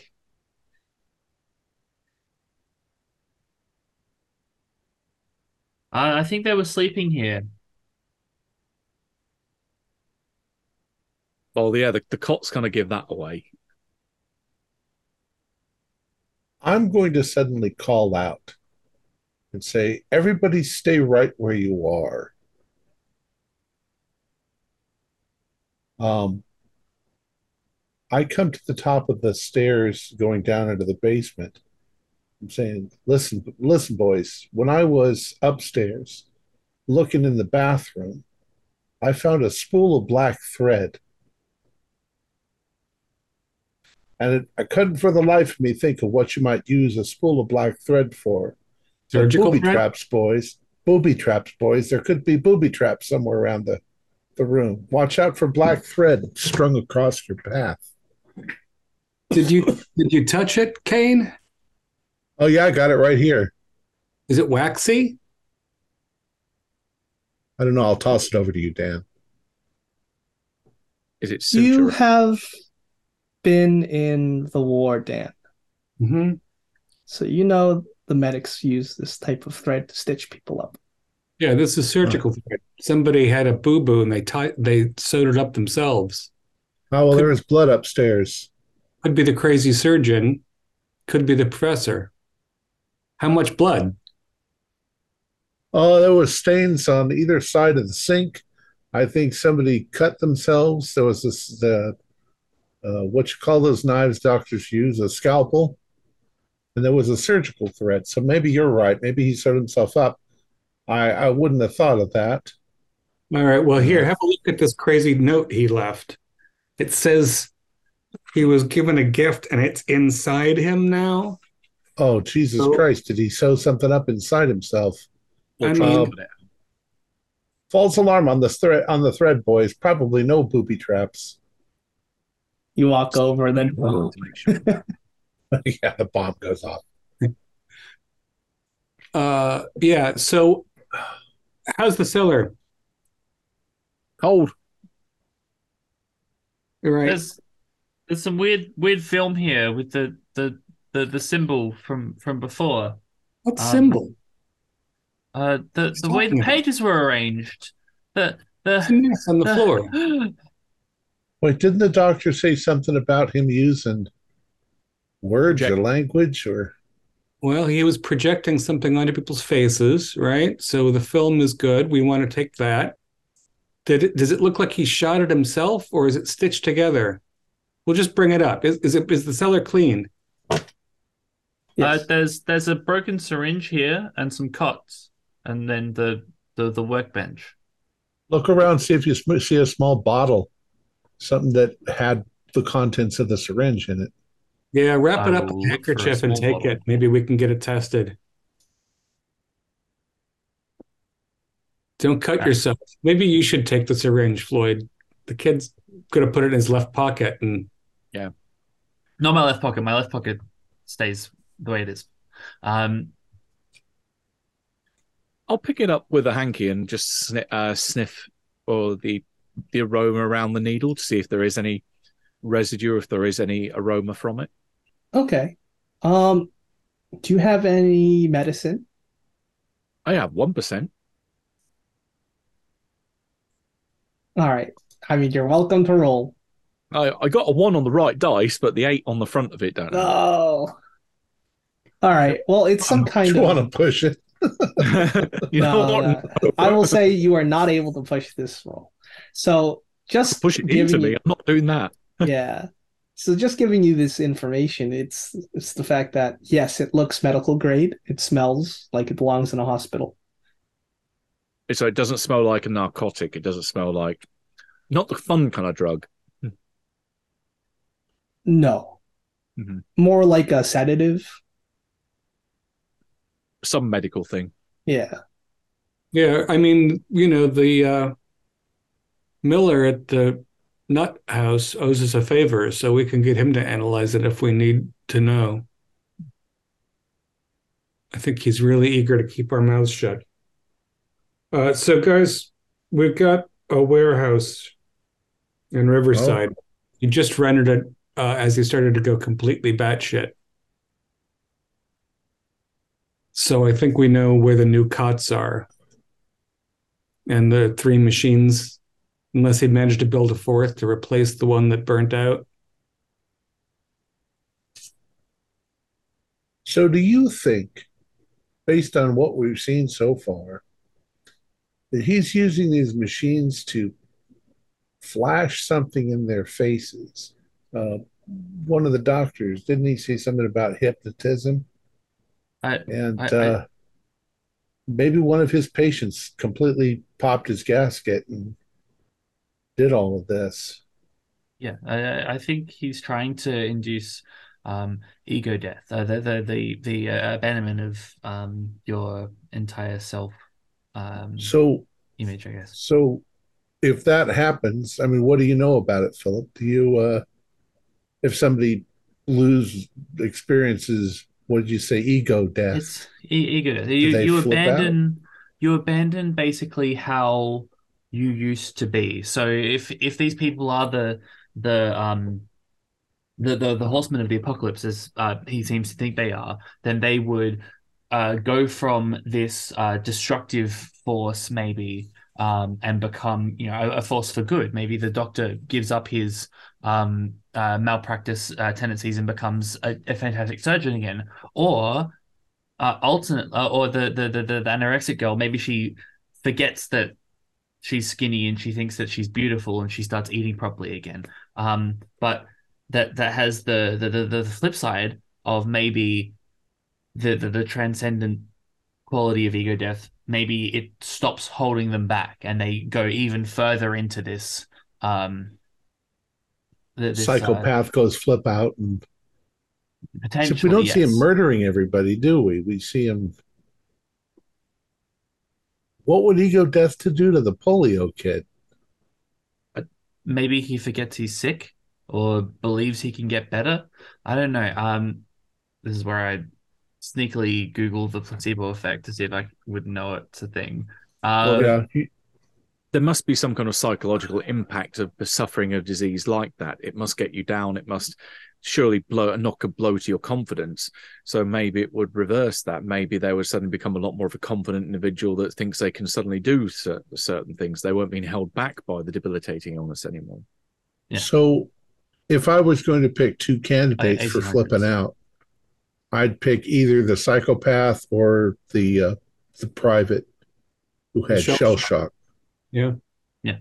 I'd go with the soldier. Yeah. Sounded like he was a bigger gentleman than the surgeon as well, and this damage is substantial. And then there's the question so Butterfield thinks he's seeing some skinny, pale man in town that was playing an organ when he was in Paris. And he starts seeing him everywhere. It sounds like, you know, the uh, physician heal thyself business. He's lost it, losing his marbles. And then he says, I was wrong. He had a gift for me. It's inside me now. So, one theory is that he took something that somebody gave him and he cut himself open and put it in him and sewed it up. Another possibility is that the psychosurgeon stabbed him and he manages to get away and sew himself up in front of the mirror so he can see what he's doing. Or, or he, cut, or he cut himself open thinking that that thing was already inside him and tried to rip it out. Although he and thought in it case, was, in any case, you think we have established that the blood upstairs and uh, the, in the hallway is probably Butterfield. That's my guess. I don't think they let the surgeon out of the hospital with surgical materials. And it seems like a healing situation with the surgical thread, not an assault. I'm not sure though that the even a psychologist would have any reason to have a scalpel in his home. They don't do surgery. They just prescribe drugs. They don't take mental patients home and set them up in cots in a cold basement either. Uh, he was obviously an experimental. Uh, what did you say earlier? He was a very theoretical psychologist. Yeah, he, he um, uh, he he would do intervention based trials, um, but uh, a lot of his work was um, more, more more reviewing um, contemporary work and applying and uh, stress testing them. Uh, he would uh, be very uh, intent on the peer review process and making sure that people's interventions actually worked rather than inventing his own interventions um, for the most part. That's what uh, a lot of us grad students actually um, do a lot is we do the um, the, the novel interventions and then he stress tests them and then we stress test other people's and it, it all forms this really uh, well-rounded evidence base for our uh, our, um, our, our research phil what are you studying in school i i'm so i my um study is more observational of how people uh, have different grounding objects that keep them um. Uh, oh yes, yeah, you said that before. Um. You know, I So I don't know. I think this detective work kind of agrees with you.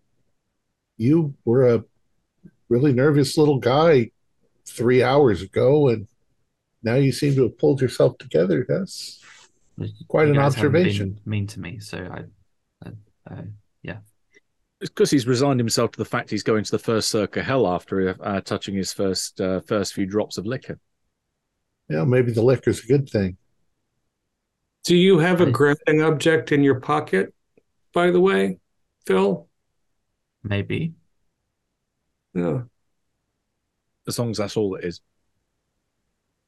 Yeah. Sort of like pulls this out of his pocket. I've had him since I was a kid. Oh. He, he helps. And he stuffs it back in. Sure, cool. Great. You know, you could get one of those with a flask inside it and kill two. people. Be a great way to hide it. No one will ever think about looking up the teddy bear's ass. Get the teddy bear and it sounds wet inside, you might get caught. Uh, Teddy so, bear. do we want to get over to the warehouse before the patient to the- doctor, or vice versa? yeah, we should head to the the Yeah. the, the mill. That's we going to wanna- be dark by the time we get there, right? Yeah, it's gonna be night. So you could either, you know, head to bed or head over to the the Oh. mill. No, I'm not tired. the only thing is, the only question is whether we want to swing by the office for a couple of shotguns. I think. I want to get my Yeah, gun I- Yes. I think there may be some some Guns. urgency to find these patients that the doctor's doing stuff to. Yeah. They're these wonderful tools that go bang when you pull a trigger. You know, you I, know I, what they- I, I know, I know what they are. I, I, how do I know what they are?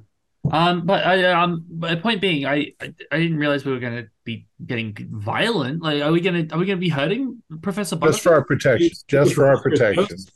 There's No a need violence has already begun. We just want to make sure that it, it, we can control the direction of the violence. and they're Nobody also wants to shoot anybody. Yeah, they're a great way to call for help, to make uh, to bring attention to you, to also make someone who's potentially somewhat on edge maybe shut the hell up and listen. They're a good way to get a locked door open. They're very handy. Universal lockpick, almost as good as a sledgehammer. If we pull our guns, you stay behind us. I can do that. I can do that. Yep, yep, I can do that. hmm All right, office, shotguns, and then Riverside. Yeah, sounds good. After this break.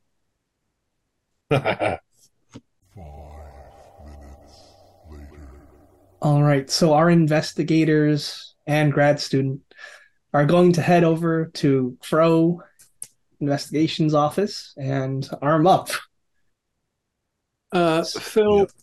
we also have this baseball bat. W- would you feel comfortable carrying that? Phil uh, also has the reel clutched in his hands. Oh yeah. Yeah. Um. I. I. I. I. I, I can. Uh. But I have. I have the, the the reel with me. Um. I don't know if I'll be able to hold both. Um. uh, Right, because you've only got one free hand. Yeah. Yeah. All right. Well, we'll throw it in the car in case you. Yeah. I'm gonna take a look at the reel while uh, Kane drives us over to to Riverside. All right, so you're gonna hold it up to the light or shine a flashlight in it. Yeah, I'm gonna have to use a flashlight. All right, well, SAN. What's that you say? Another success. I All right, zero. But are you reading the words? Hmm. Yeah. Some kind of song. Along the shore, the cloud waves break. The twin suns sink behind the lake. The shadows lengthen in Carcosa. There's a typo here for Carcassonne. That's all I the can French figure. place, the place in France. Yeah. Well, he was in Europe. Yeah. Huh. So I wonder if this is a poem. Kind of reads like a poem. Twin Right. Suns. Maybe it's code. No, I bet somebody at Miskatonic would know what it is. Yeah. We'll get uh, Philip to copy it out and see if somebody in the literature department can tell us. Yeah, Well- and uh, it definitely keeps going. So you're, I would say, you're even maybe very intrigued by it. Your eyes just keep reading. Hmm. Eventually, you hear you read the whole song, and there is a feeling of just longing deep in your chest. Hmm. Songs that the Sure. hyacinths shall sing where flap the tatters of the king must die unheard in dim Carcosa. These are, it's like a couple of words and then some image symbol and then a couple of words. Is it, are the words repeated long enough for somebody to read if they were seeing this in a film? So, if it was flashed on screen like over and over again, you'd catch some of the words. There's actually a technique where you have words flashed in the same location on the screen, and that actually enables you to read faster. Uh-huh. Sort of sub- subliminal. Yes. Right. Mhm. And obviously, the sign is interspersed throughout each reel.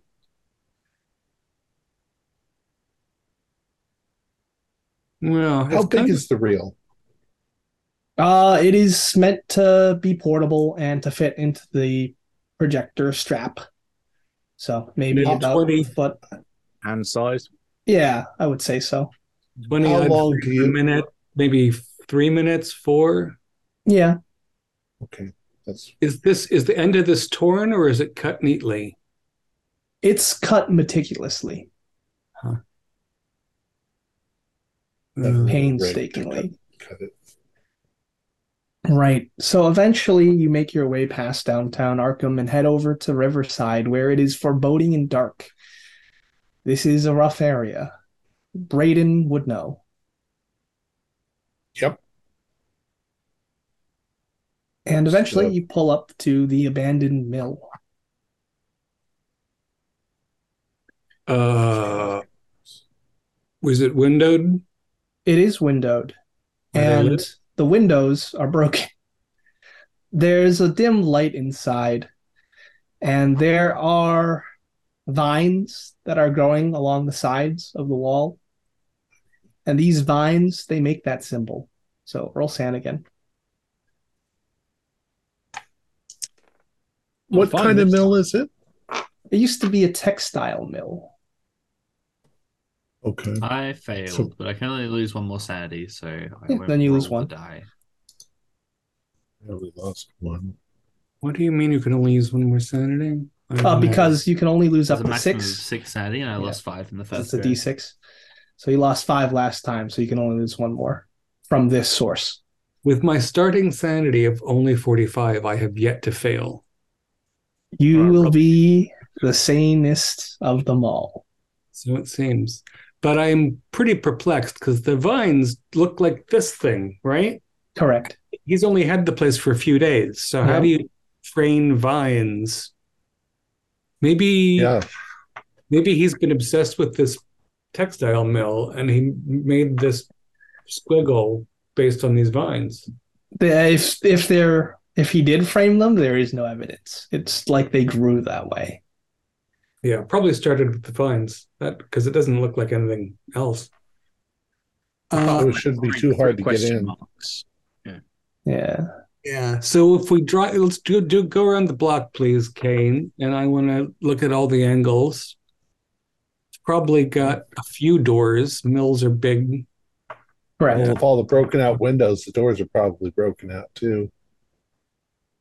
Kids probably playing there. There's still a rent in the place. I just want to figure out where we can go in with the best angle for surprise. You know, if the if there's a if one wall is darker than the other in the windows, then we know that we can get inside back before side, yeah. yeah. All right. You're all sticking together. Yeah. Okay. I'll park the car. We'll get out. Sounds good. Shotgun in trench coat for me. You know, no reason to announce it. hand I'll cannon stick, in uh, my, I'll stick with my handguns because I'm better at shooting them than rifle or shotgun. Yeah, and we'll Okay. cross the uh, cross the pavement up to the side of the, the warehouse. All right. Your the glass crunches underneath your feet. And you make your way to the door. Is it locked? Doesn't look like it. Mhm. But it'll probably be squeaky. And are you trying to sneak? Yeah. All right, with a penalty die due to the glass. O two, O two. Hard Okay. suc- Oh, a penalty die. I have to do the Yeah. other Oh, right. 82. Yeah, crunch, crunch. Oh, I rolled a 20 and a 100. Uh, I thought my 80 was bad. Yeah. I Hello? rolled Probably five. stuff to trip over in the dark. okay. So in that case, yeah, you're all making your way what you think to be silently in front of this once proud building now in a state of despair. And you get to the door when it just opens up, and there's a very emaciated redhead, and she smiles at you and she says, "Welcome." Uh, Susan? Susan. Yes, but I go by Casilda now. You I'm cured, you see. Oh, I'm cured. I love myself. Oh, that's nice. I'm beautiful. So the professor's working work is successful. That's right. So you should. You're going to leave the hospital. Oh, yes, in time, in time. Do you want to come out of the building and and tell us about it? But the ball is inside. What? Ball. Uh, The masquerade ball. oh, we didn't bring costumes. That's What is okay. she wearing? She's wearing regular street clothes, like regular Do we clothing. hear do we hear any kind of music or anything? No, Does she look well? she looks like she's been eating. Uh huh. Hmm.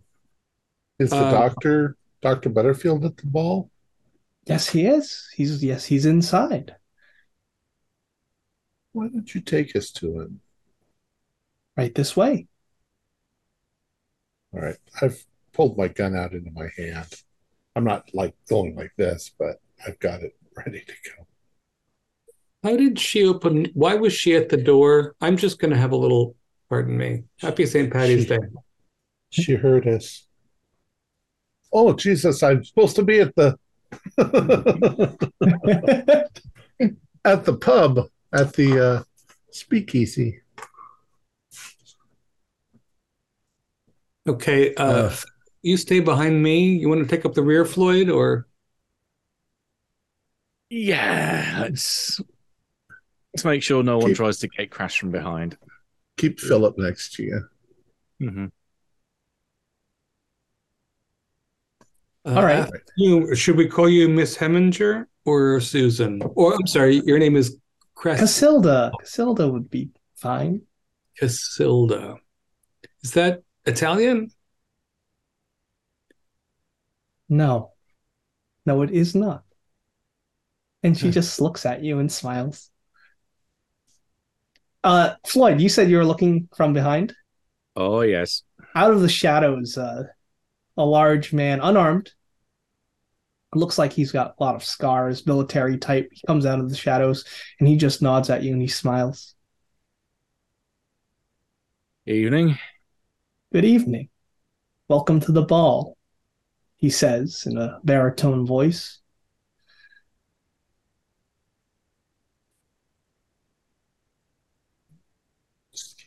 So Casilda, where's your costume?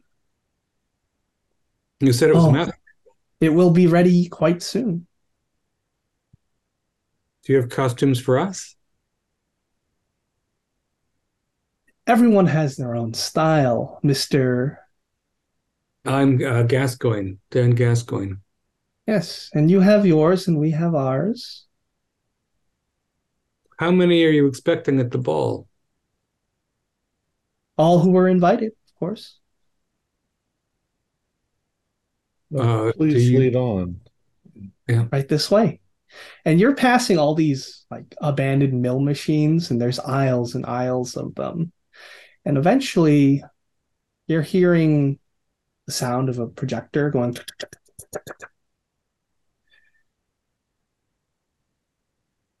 Perhaps it's a good idea, boys, if we don't look at whatever's being projected. the thing in the car, right?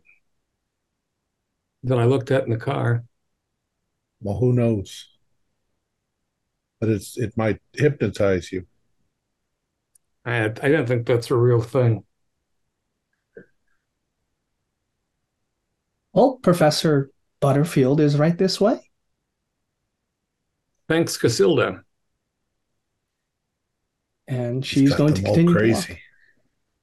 He's he's imposed some sort of personality switch on them with his mesmerism. He's been injecting them, and they started out crazy. That too. Okay.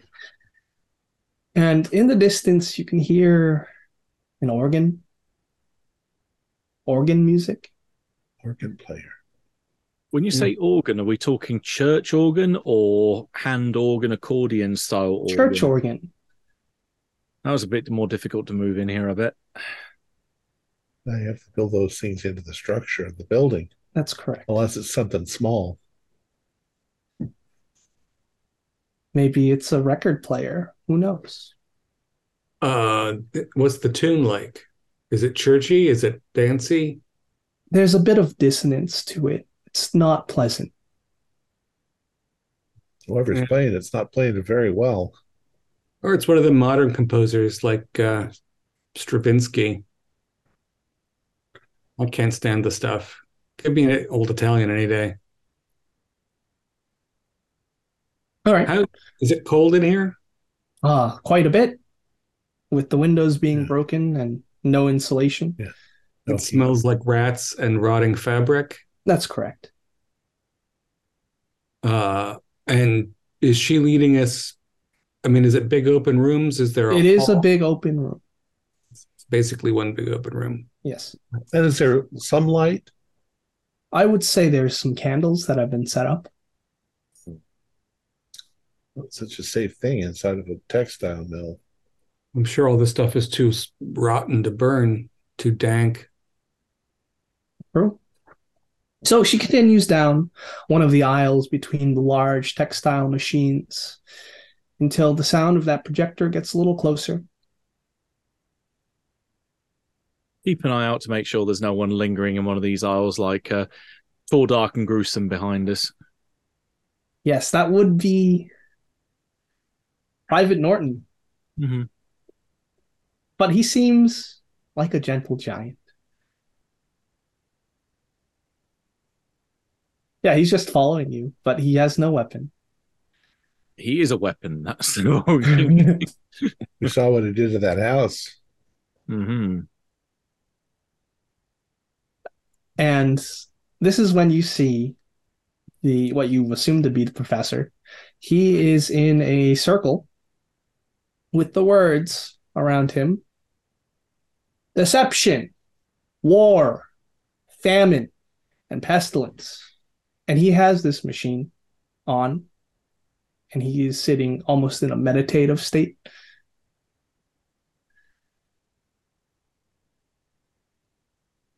Is the is it pointed at the wall or is it pointed into He's his face? it's pointing into him. into him. Yeah. Professor, I, we found you. Professor, He does not. I'll yeah. walk. I'll walk up to him. Okay. P- Professor, it's it's me. It's it's Phil. It's it, it, it, you, you gotta you gotta come back to work. Everyone's so worried about you. And I'll put a hand on his shoulder. Okay. And when you do that, he looks towards you, towards that touch, and he says, Welcome to the ball. The machine on his head, the front of it opens up, and there is a vortex that sucks and sucks you all in. What? Threw the mask into his head. I Yes. should have taken the chance to shoot that thing when I could. all right, roll sanity. Oddly enough, I, I 97. Got That's my second triple zero in a row. Triple zero. All right. 57. All right. That's that's an eight. So it's a D8. D eight Is it a T8? on a failure. A one on a success. There we go. Uh, So you're seeing that symbol flash throughout your eyes. You're seeing the Oh, four I see. horsemen galloping down a battlefield, and they are led by a fifth, one on a golden horse, one with tattered robes, one with a mask. um, given that we're inside the professor's head, do I still need to roll intelligence for my eight point loss? I would say so. There's a reason. You can reason it away with enough. I lost six, but I did also pass my intelligence. Okay. So So I sanity's gonna look Four. So sanity is going to work a little differently now. Uh, we won't have to worry about bouts of madnesses. So just deduct the total. Okay. Yes. And as you're just getting swirled into this guy's head, uh, your vision begins to transpose onto one of the riders of the horses, following this this kingly figure into oblivion, and until it all goes white, and you are awoken to the sound of organ music. You are in a square room. That's not quite square; it's a little rounded. There is organ music playing beyond a chain door and there is a statue in the center of the room. A statue that looks like a man in a robe with a mask. In the room itself are four paintings on each wall. I'll look at one of the paintings. It looks like a trench in from World War One. The title of the painting is James Norton.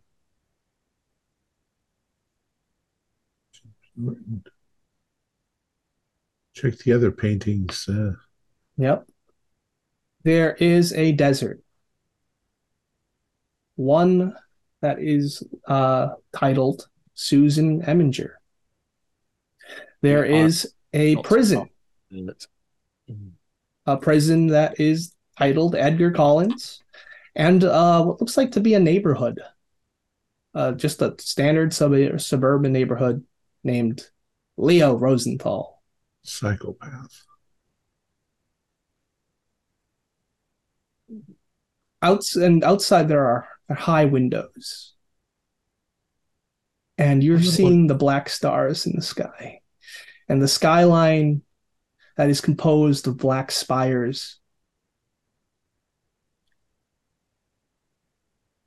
walk around and look at the statue. the statue turns to you and speaks. Jesus Christ.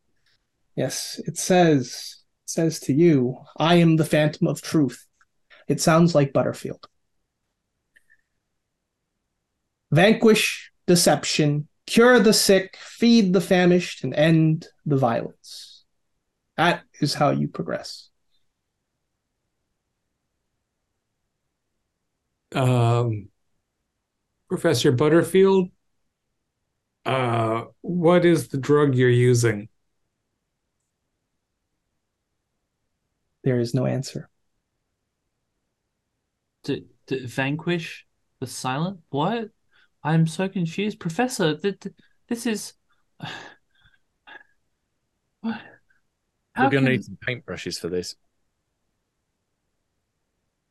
Um, so mechanically, I've lost over a fifth of my starting sanity. Um, Okay. this uh, day, have you lost Um, 10 uh, I have lost nine in total now. Okay, let me know when you lose 10. I've lost eight from the. Yeah, like Oh, you're I'm sorry, fine. You're not getting into a bout of madness actually. here. Five. All right. Um, Well, let me know when you reach 10 or 20 or 30. that's it. Okay. Well, if I if I've reached thirty, then I've only got the five left to go. So, Understood. um, Do I Race to zero. We're playing with alternative rules. hmm. do I still have my gun? Yes. I'm going to shoot at the statue's face. Okay. Yeah, you blast the statue, and it's like there was nothing underneath the robes at all as it just flutters to the ground. Put my Oh, foot on the ropes and move them around like Nothing Darth underneath. Vader. He has become a force more powerful than you can possibly imagine. It's a reasonable call, Kane. I'm going to start with the artwork. Shotgun. You know, random. I guess I'll take the soldier first. All right, you're going to shoot the artwork. Yeah. All right. So you're expecting to see bullet holes from all the buckshot, but the bullets go into the painting. What? I'm I'm gonna walk up to the um the the field. I'm gonna put my hand up against the the field painting. Uh, the desert, The desert, yeah. yeah, your hand goes through. It's like you can just go in. This this is this is it's it's it's it's a curtain. It's a curtain. I'm it's it's, it's a curtain. Everything's I- okay. I'm just gonna just go real hmm. quick. And I'm gonna poke my head through and sort of like try and open the curtain. I think the term you're looking for is dream. This because this can't be real. Or we've Well- been hypnotized by his flashy lights. No, I think he's etherized us. I think he had some kind of spray or whatever. But it doesn't seem dreamlike. Well, for one thing, we're talking to each other. So, uh, Might be lucid Professor, dreaming, half awake. we did not authorize this treatment. This is unethical. You're a missing person. Let us the fuck out of here. The organ music continues to play, and it's getting to you. I poke my head through the desert painting. I want to see what's on the other side. It's a a desert. Give us, give me a spot hit. It feels like the desert. It feels hot. Seven. That's an extreme success. Okay, so one, it's not a traditional desert. It looks like the looks like a lake bed that's been dried up. Right, And two, okay. you think you see some kind of oasis far off in the distance. Huh. This chamber we're in has high windows that show spires and black stars. And yes, paintings on four walls. correct. Does it have any doors? Yes, it has a chain door, A chained door. but you can hear the organ music coming from the other side. Ugh. Our prize, if we succeed in these four little tasks, is to get uh, our ears pounded by even more organ music. Fantastic. Um. Can I try to pick the lock on the door?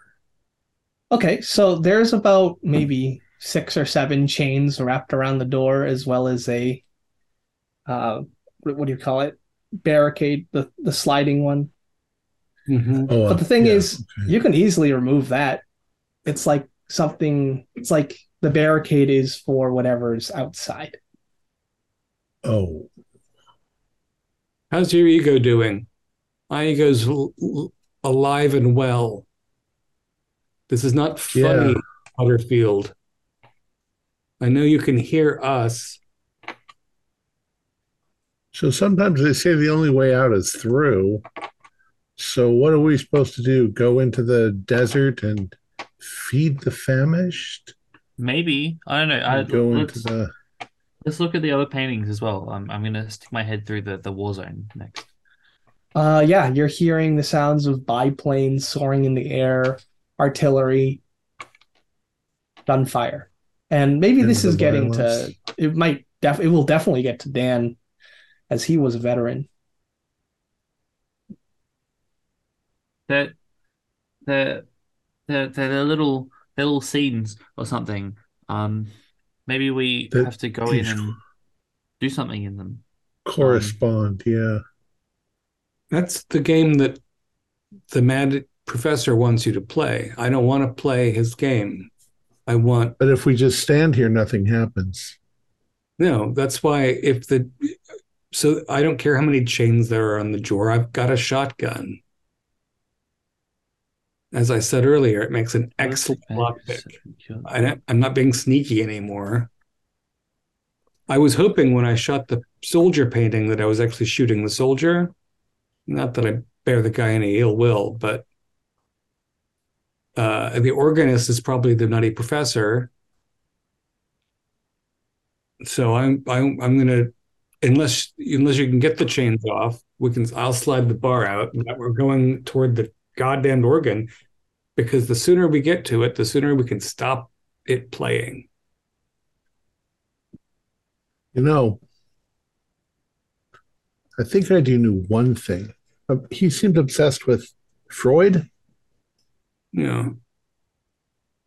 Freud and and the gospel according to crazy ass John. Well, there's the ego, there's the superego, but there's also the id, which is the primitive, violent mind. And we've got a door here that's chained up not to keep us out, but to keep something in. What if that's the id? The monster. Well, I reload first. I, you know, the organ doesn't sound very id to me. The organ feels super ego to me, churchy. Hmm. It's not good play.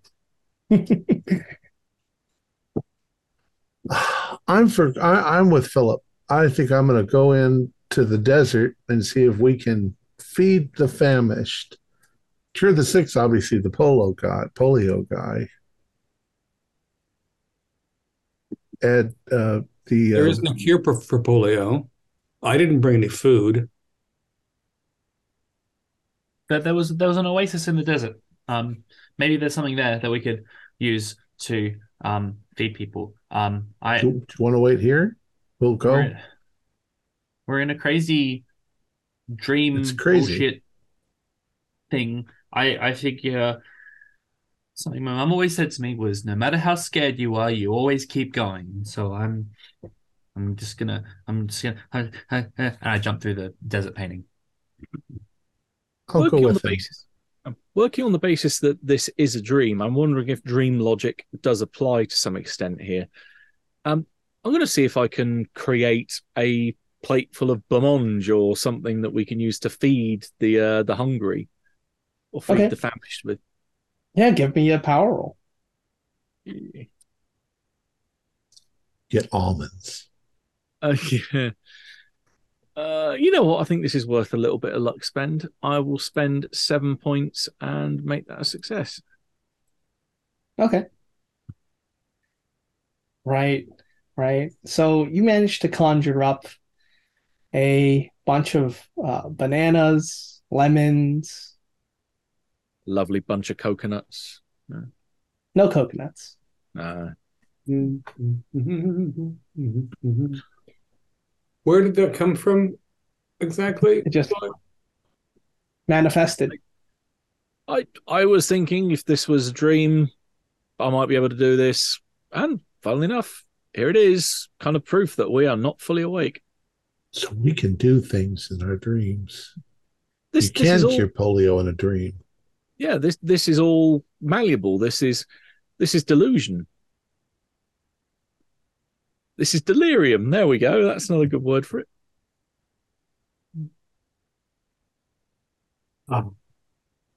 Well, So um, Phil Philip I- has already gone through the the painting I have as well too, as Braden. Yeah, Standing I'm, I'm the- sprinting towards that oasis I saw, Are we Just- splitting up? completely oblivious to everything else that's happening. Like, yeah, I'm I'm sitting down on the statue's dais and waiting to see whether these people get back out of their painting or not, or whether they're stuck. Okay. Philip, slow down. I'm with you. So Braden and Philip, you do see the painting still behind you. That leads back to that little the, the gallery, for lack of a better word. It's it's it's an oasis. So this is a this is a lake bed. We we if we get the water from the oasis to the lake bed, then we feed the famished, and then the water's back, and then it's it's fed, and then I think we we solve the the, the problem.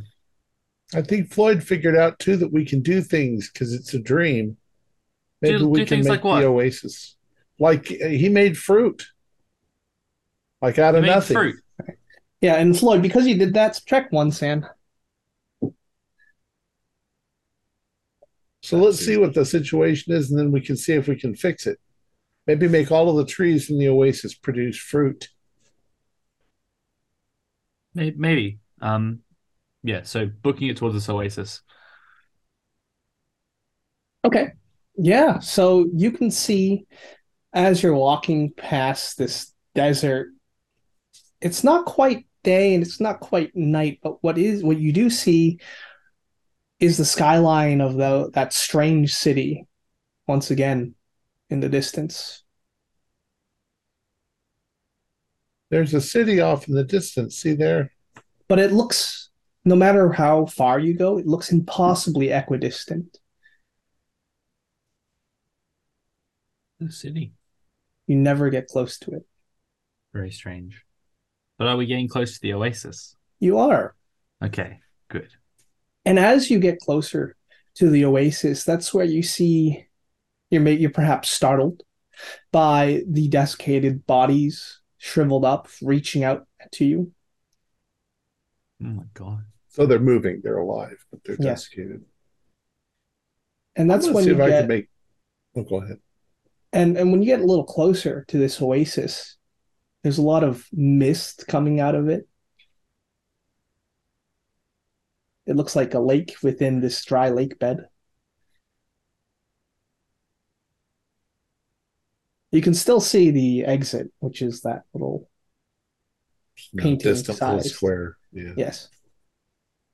Um, see if I can do what Floyd did. I mean, what kind of plants are they? Like palm trees or? Yeah, that's the thing. They're not palm trees. Hmm. They're trees that you've never seen before. They're bone white and they're twisted and they're completely without leaves. And you're hearing a croaking voice say, me.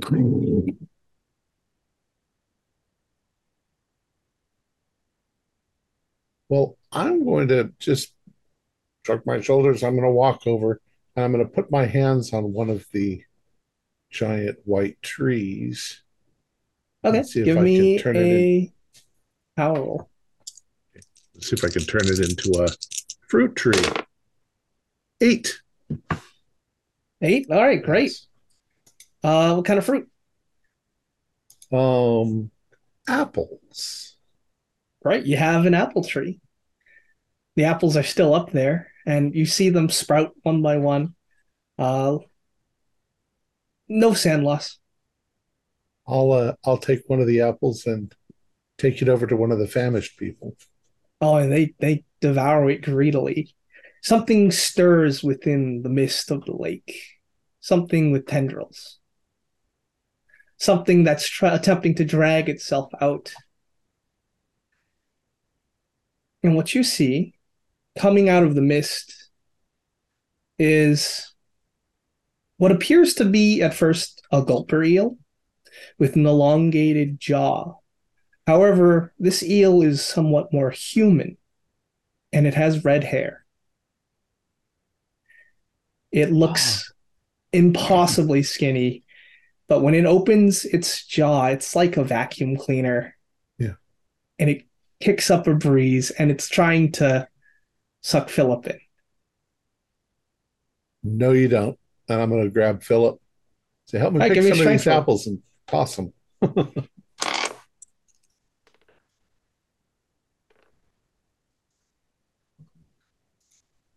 uh, 55 out of 60. So just barely. Okay, so you're hanging on to Philip. You can't quite concentrate since you're uh, holding on for dear life. What are Floyd and Dan doing? Because you're probably seeing this through the painting. Oh, you're muted. I assume they're fairly. Diff- it's hard to make out the Oasis action very clearly. Yeah, yeah, I would say so. The boys are being attacked by a scary version of Casilda as a monster. Yeah, I would say so. Uh, idiots going to a painting. Uh, I'll stick the nozzle of the shotgun into the desert and fire it not directly at this little battle because I don't. I mean, the pellets. I just want to distract her so they can deal with it. They're the idiot. okay. Great. No roll required. You do that. And the shot echoes out in the desert. You're still holding on to dear life. This vacuum is on suction mode. And I'm going to it's reload. not try to- I'm going to try to hold on to at least part of the tree and pull him towards me and try to move away from All right. Gulper Eel uh, Susan. What about you, Floyd? I'm kind of torn between whether we go in and face each one of these uh, together as a group and move from one painting to the next, or whether we divide and conquer and try to solve more more than one. So I'm I'm kind of weighing up my options at the minute. Yeah. Well, the organ music, it's getting a little louder. I'll take that as we need to divide and conquer and do this a bit a bit quicker. Uh, I am going to go towards uh, whichever one looks like polio victim. Oh, it looks like a prison. You too, in Floyd? body. You too. I just Floyd? said he's a prison in his own body. I'm sorry. We're all talking. What what other choice have we got? We either sit here and go mad through uh, through being subjected to uh, organ grinder in there. Why don't we take on the organ grinder? Why are we wandering off into these paintings to get eaten by monsters? Uh, do you want to find a way to get through the door? Because I think that it's just going to be our delusion says we can't get through the door until we've done this. All right, let me. Having reloaded the shotgun, I'm going to just see if I can blast the chains off. okay.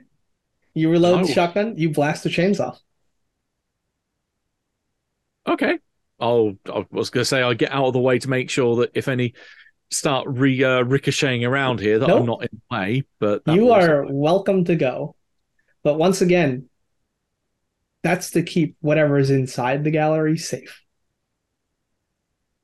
Because the bar was on this side. Mhm. I don't love what's inside the gallery.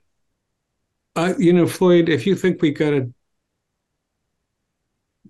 dream our way through this, there there is a certain degree of dream logic here, even if it's uh, questionable Um, logic. you're not crazy. All right. Should should we go together into the prison, or should we? Should I take another one? I, given what's happening in the desert, I think probably we should move together. All right, All right. in we go. The organ music gets a little more dissonant and grating as you jump in to the prison. Someone needs to tune that fucking organ. Very well. All right, Philip, we'll jump back to you as you're holding on to dear life to, to Brayden. You're about to get sucked into this monster. What are you doing? I am thinking of the biggest, heaviest thing that I can imagine falling on top of this eel, so that preferably something that is edible. So if it's going to eat something, it eats that and not me. Okay, what are you thinking of? I'm thinking of a gigantic, heavily overweight cow. Give me a power roll. Moving on. I rolled an eight. Eight, extreme? It's an extreme. Okay, very well. No SAN loss, and you conjure a cow. As it just blips into existence, and it just gets sucked in. It gets sucked into this gulper eel tapeworm with tendrils that resem- strangely resembles Susan. It's not. It's not great. Is, is there a moment when it's being sucked in that the pressure on us I would say so. Yes. releases? So I drag Philip and we move away from the uh, the gulper eel. Okay. Yeah, you're afforded a few seconds of uh, rest before she digests the cow. Do we think that we can get away from the oasis? Oh, most likely. You could run. Should we run? Uh, yeah, fuck this. Let's get out of here. Yeah. So we try to run back to the painting. All right, all right. So she swallows the cow in one gulp. It's quite horrific. Seeing it move down her body. And, uh, well, she doesn't seem satiated. So she's going to continue to slither, following you. And you're just booking it. Give me a con roll. Run. 59. I What? think the con's actually okay. At 41 Nope, under 45. Okay. Help by four. All right. In that case, you get into uh vacuum range. She opens her giant mouth again. And this time you have no trees to hang on to. So Bray Braden, you've got pretty much one action before Philip is swallowed. Yep. I'm going to attempt to make an elephant on the other side of uh, Philip. Okay. So what- how do I Give me a do I do power roll. power roll? Yep. 64 is. Oh, 64 out of 70. Okay. So that one was a little more uh draining to do. So that was normal success. Give me a one SAN damage. Okay. you feel a bit exhausted and the elephant goes inside of this tapeworm vacuum And while it's while it's blocked, we make we Yep. run farther. and it just like explodes it's gone You mean the elephant? no the tapeworm lady Oh, cool. So we can now completely run. yes and you run off Mr. Kane, I thank you so much. Not a problem. We'll clamber into the painting and back into the gallery. All right, Yeah. and that's going to take a bit. So as you're running, so Floyd and Dan, as you jump into the prison painting, you find yourself in a cell, locked away. Naturally, This looks like some kind of dungeon. The architecture is French.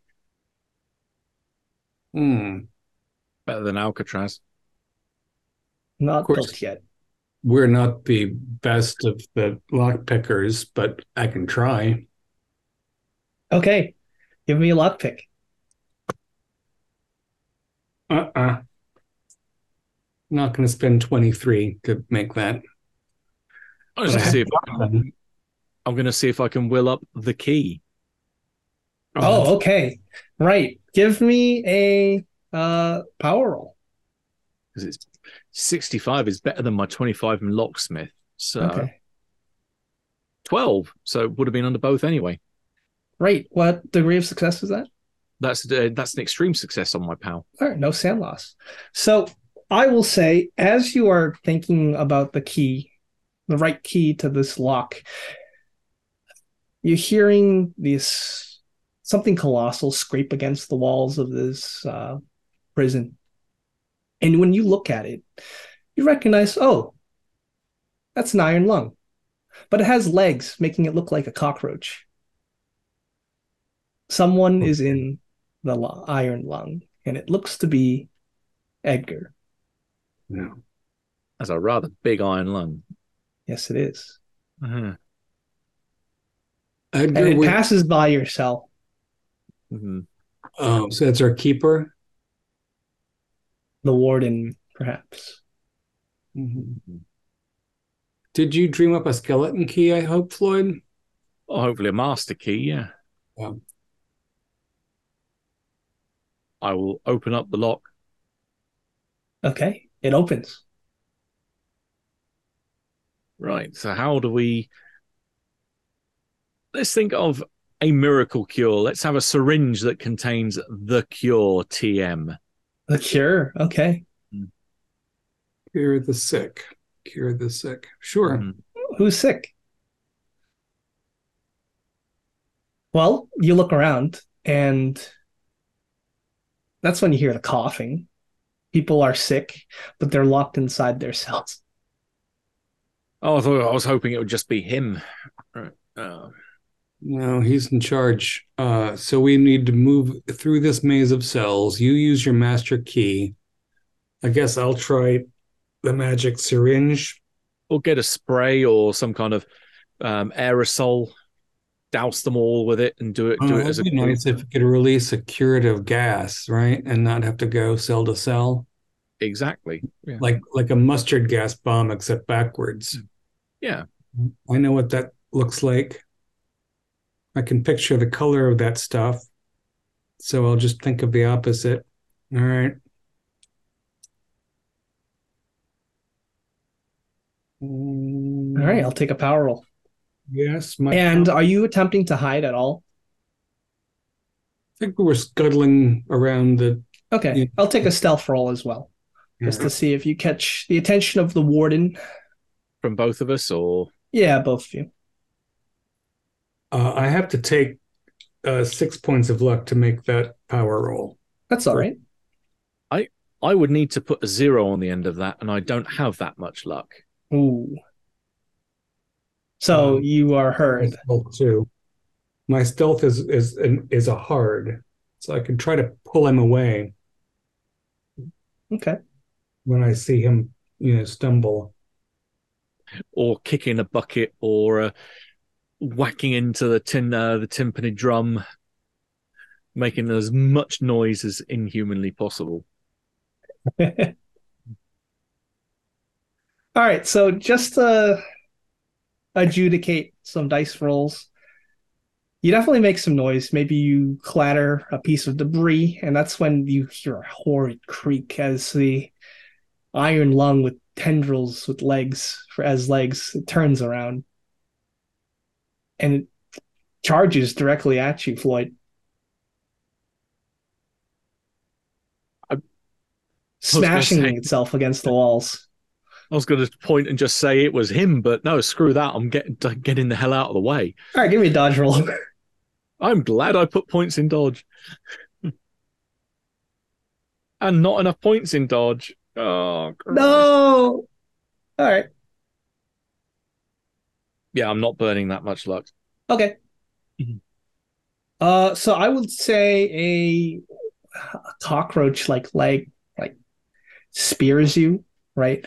Spears you through the thigh as you're trying to scramble away. Um, that's gonna be six sanity, not health. okay You are feeling it like it is an actual wound.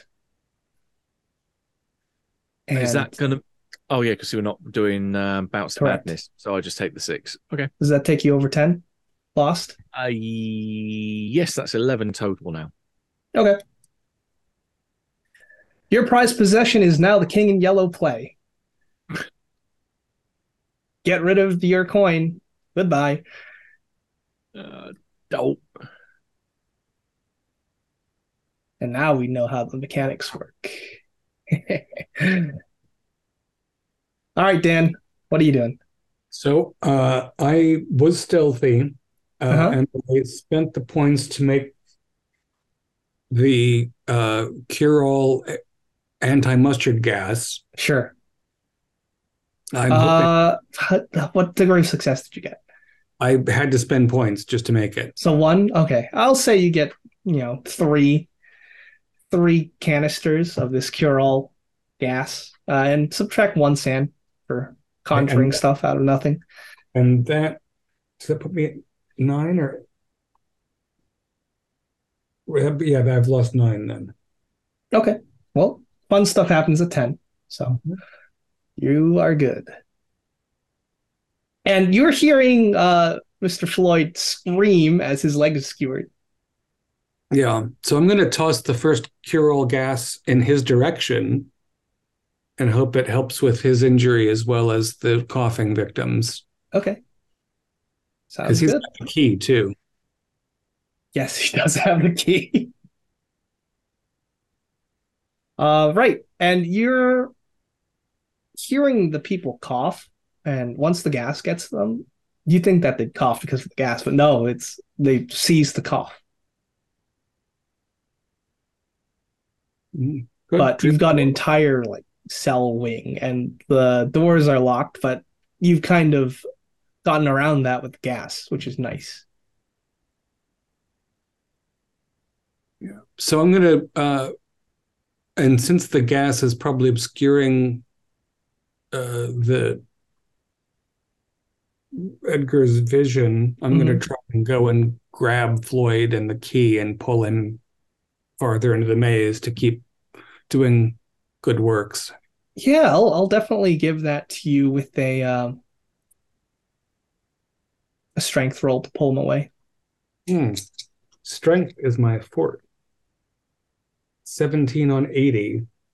okay so you yank him out and you're just hearing the thrashing of this his metal cage the iron lungs smash against the bars and the, the brick walls and it scrapes and you just hear it coming straight in your direction so you're both going to have to make another dodge roll Mhm. Yeah. Um, 28 is a success. Regular. 26 is a success. okay so you both dive out of the way as it goes down like a train down the hallway smashing all the way Uh, so unlock a, another channel and let's. I've got two more of these. Did he feel any better when he inhaled the cure gas, or was i it, would say so sure did he get any SAN back? nope But it makes my lungs feel better. Seamus, the pain's in my leg. Just keep unlocking. You Um, think that this thing's going to have to turn at some point and charge back at you, so you it, you are afforded a few more precious seconds. Floyd, do you think that the gas will help him as well as the coffers? I can Should but I toss one of these at him instead of we don't know how deep this prison is or how many dream sick people there are Well, let's see if I can make more uh, more of this as well. Um, I will see if I can conjure up Give me a uh, power an additional, an additional uh, healing bomb. Uh, oh, two. So oh, yes, Oh, two, great. Yeah, you get a handful. You get like six. there you go. All I needed was a design to work from. wonder if there's way we can leave one that will go off when he comes at us if we can you know pin it to the to the cages so that he can't avoid you know so he has to inhale it directly or we can just wait till he gets on us and throw one in his face You could do that. But who's like, brave uh, enough to do that? Yeah, it's like waiting for the crocodile to come up and then putting your hand inside to pull uh, its mouth to pull its teeth out. yeah all right deeper into the maze then Okay. Well, mercifully, it's a relatively small wing. And with the remaining gas grenades, you definitely can hit everyone. But there's the problem of Edgar in his iron lung. As uh, it's successfully, it's at the end of the hallway, and now it's like turned around, scraping against it, the, the walls, and it's now in prime charging position. so Oh, it's it. it's gonna go again, like a bull. All right, it's gonna charge. So give me a dodge roll or a fight back, depending on what you want to do. Dodge is good on a 25. That's a hard success. A hard, very nice. What about you, Dan? i'm gonna throw one at his face All right, give me a fight back. Using either throw or fighting brawl. well is better Fighting roll is good. Oh no, it's four. I'm four points short. Spend four. Spend the luck. All right. In that case, it starts breathing in this minty fresh gas. Because that's what I imagine it to be as. And it starts to stutter and shake. Uh, is paralyzed for a bit. It's unable to, to smash you into the wall. And I will say and that was a success. Yeah, the it, that it's stunned. Uh, you two both get your actions, and then we'll see. We're just gonna just toss. It's not. It's, it's an immobile target or stationary target. Yep. Start pelting it. All right, so you start pelting it with the the cure, and it starts to it starts to lay very still as you cure the sick. Back out where we came. All right, so you dive out the painting in the cell, and that's where you meet back up with uh, Braden and Kane, uh, Braden Kane and Philip Mark Masterson. Success? I think Yeah, so. We know what we're way. supposed to do? Do you use dream magic or dream logic to do it? I Yep. think the other two are going to be fairly bit more easy then. In the violence, we saw the airplanes, didn't you say, up in the sky? We could hear them. We could we could uh, just gently take them out of the sky and put them on the ground and there's a lot of ways we could stop the violence. Well, uh, so Edgar was representing his ego is not dead. He became his own affliction. He was a monster inside an iron lung that was big enough to crush us like a bug. So I imagine the war thing isn't going to say, "Oh, thanks for taking the planes away," but be a tank or So something. we'll see. Susan was a giant gulper eel. She And it's a fish. Yeah, big old, big old black fish with a gigantic mouth that's bigger than its head. Oh, I, I, she was kind of far away. I couldn't exactly make it out. I thought she was like a red-headed dragon. The organ music gets a little louder, a little more grating. So You- everyone reduce one SAN. You took all of the chains off the door. That's Yeah, my cool. tenth point of sanity. Okay. That is my tenth point of sanity. Happy unbirthday to us all. Okay. So your significant person now, Philip, is the Phantom of Truth. And your significant location, Braden, is Dim Carcosa. Oh yeah, Yeah, not a, it's not such a bad place. I don't like the bright part, just the dim part. Correct.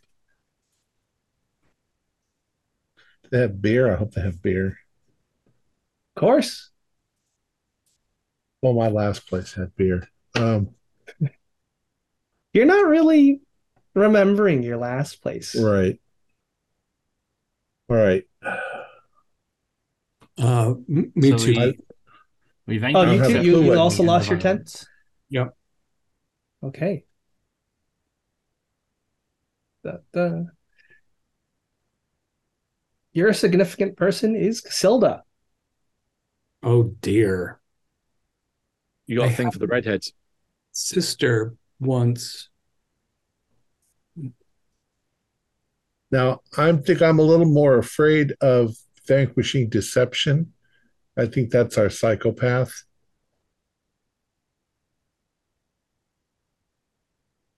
I think that uh, in the violence is our military guy. Shall we do it together? I think it's better with more people.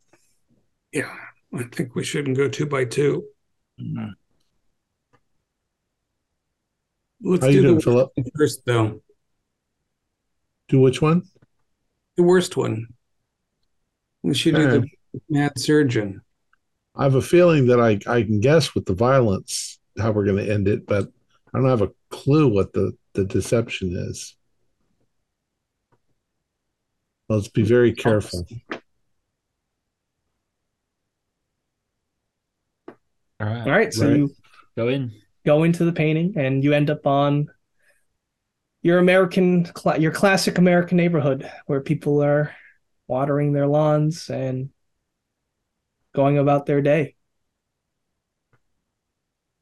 My mother moved to a neighborhood like this. There was a weird guy in a house with trees around it who had a greenhouse.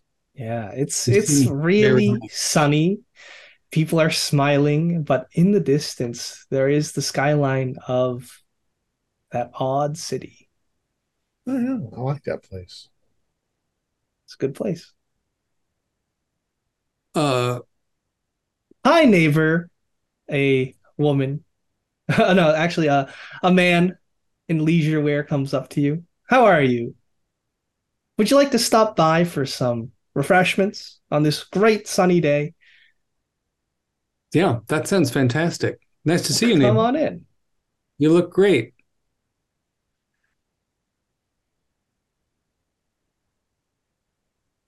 He leads to us to a clapboard white house, Exactly. Nice fruit trees in front. Yeah. Uh, I'm going to pause in the doorway before all of the blades shoot out of the walls. No, nothing like that. Uh, I'm sorry, neighbor. I've forgotten your name. I'm I'm Dan Oh, you can call me Castaigne. Castaigne, Good good to see you. What's uh what's cooking today? Lemonade. Gotta love lemonade. Cooking lemonade just sounds wrong. well, when you try my wife's lemonade, you're going to be impressed. It's a sunny day, nothing like a glass of lemonade. What's the secret ingredient? Love. Oh, the best. Please sit, sit.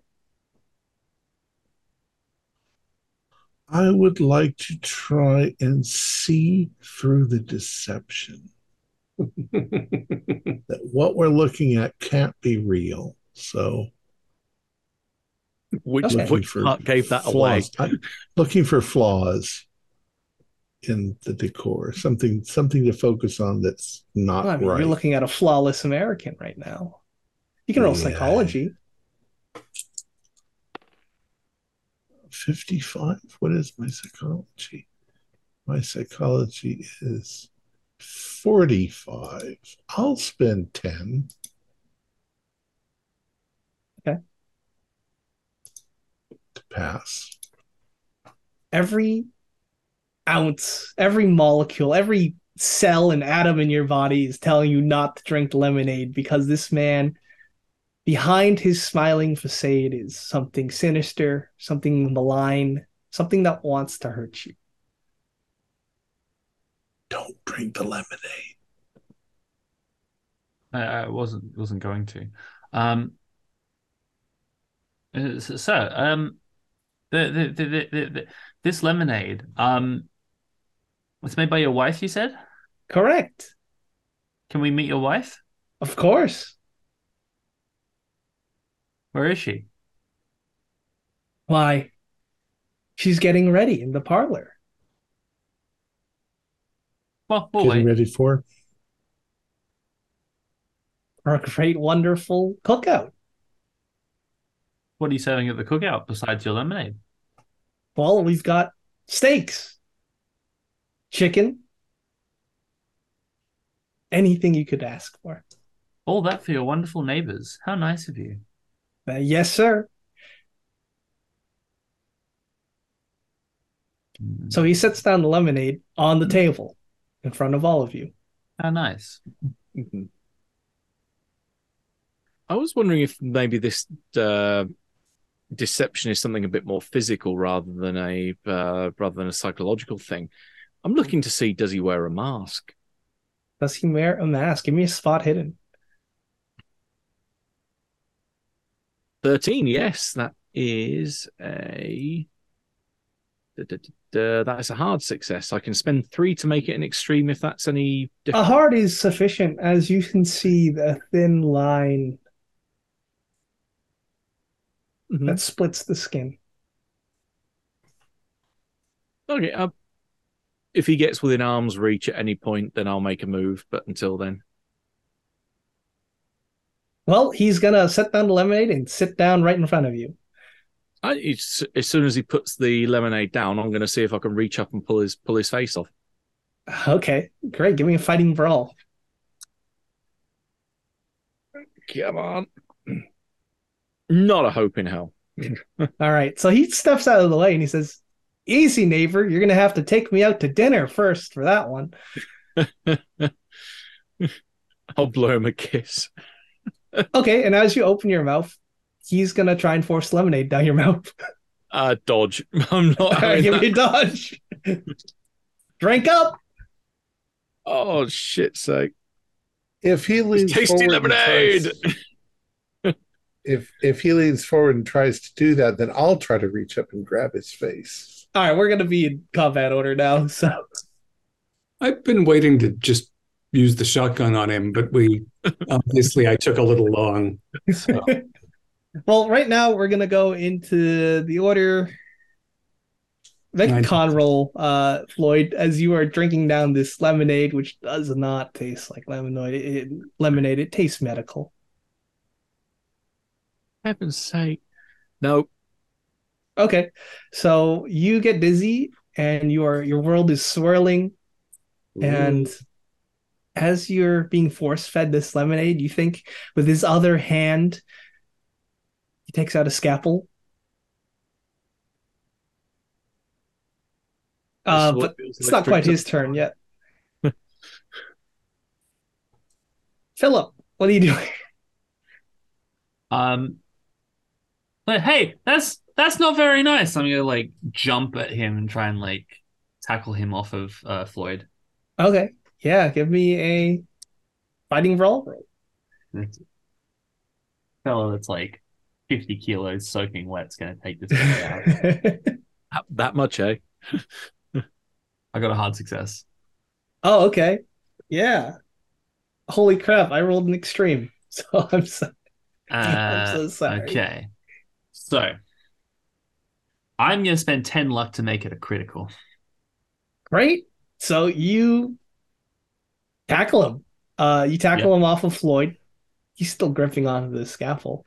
So easy there, friend.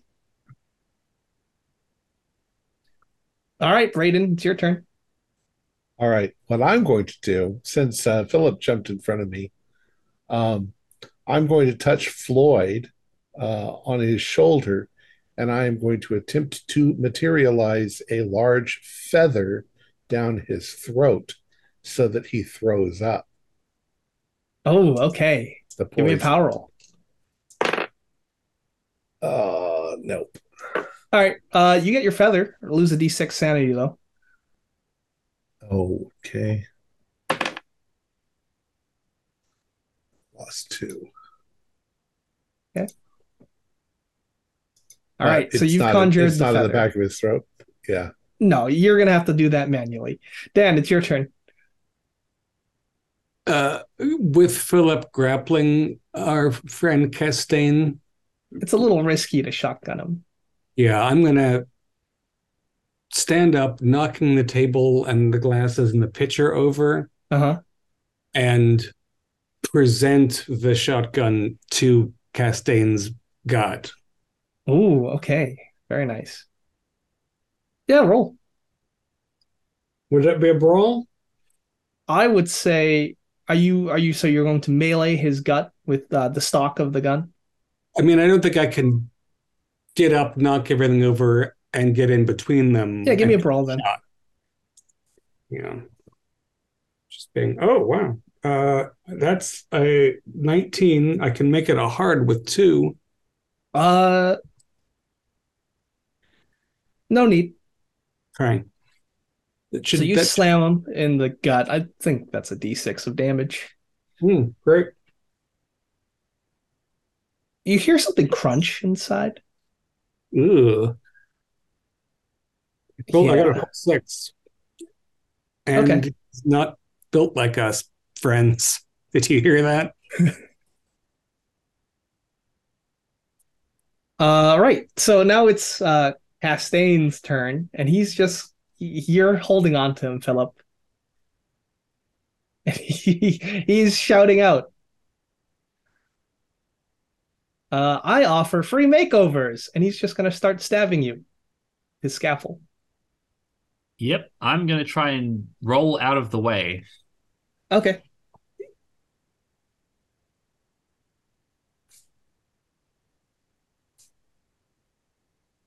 Oh no. I rolled a 93. Okay. Uh, right. So he's repeatedly stabbing you in the stomach with the scalpel. It's just Yeah. dream damage. Yeah. Take seven sanity. Seven sanity. Brilliant. Um, so I am now down to 17. Okay. So you've had. Oh, I don't want to take away your teddy bear.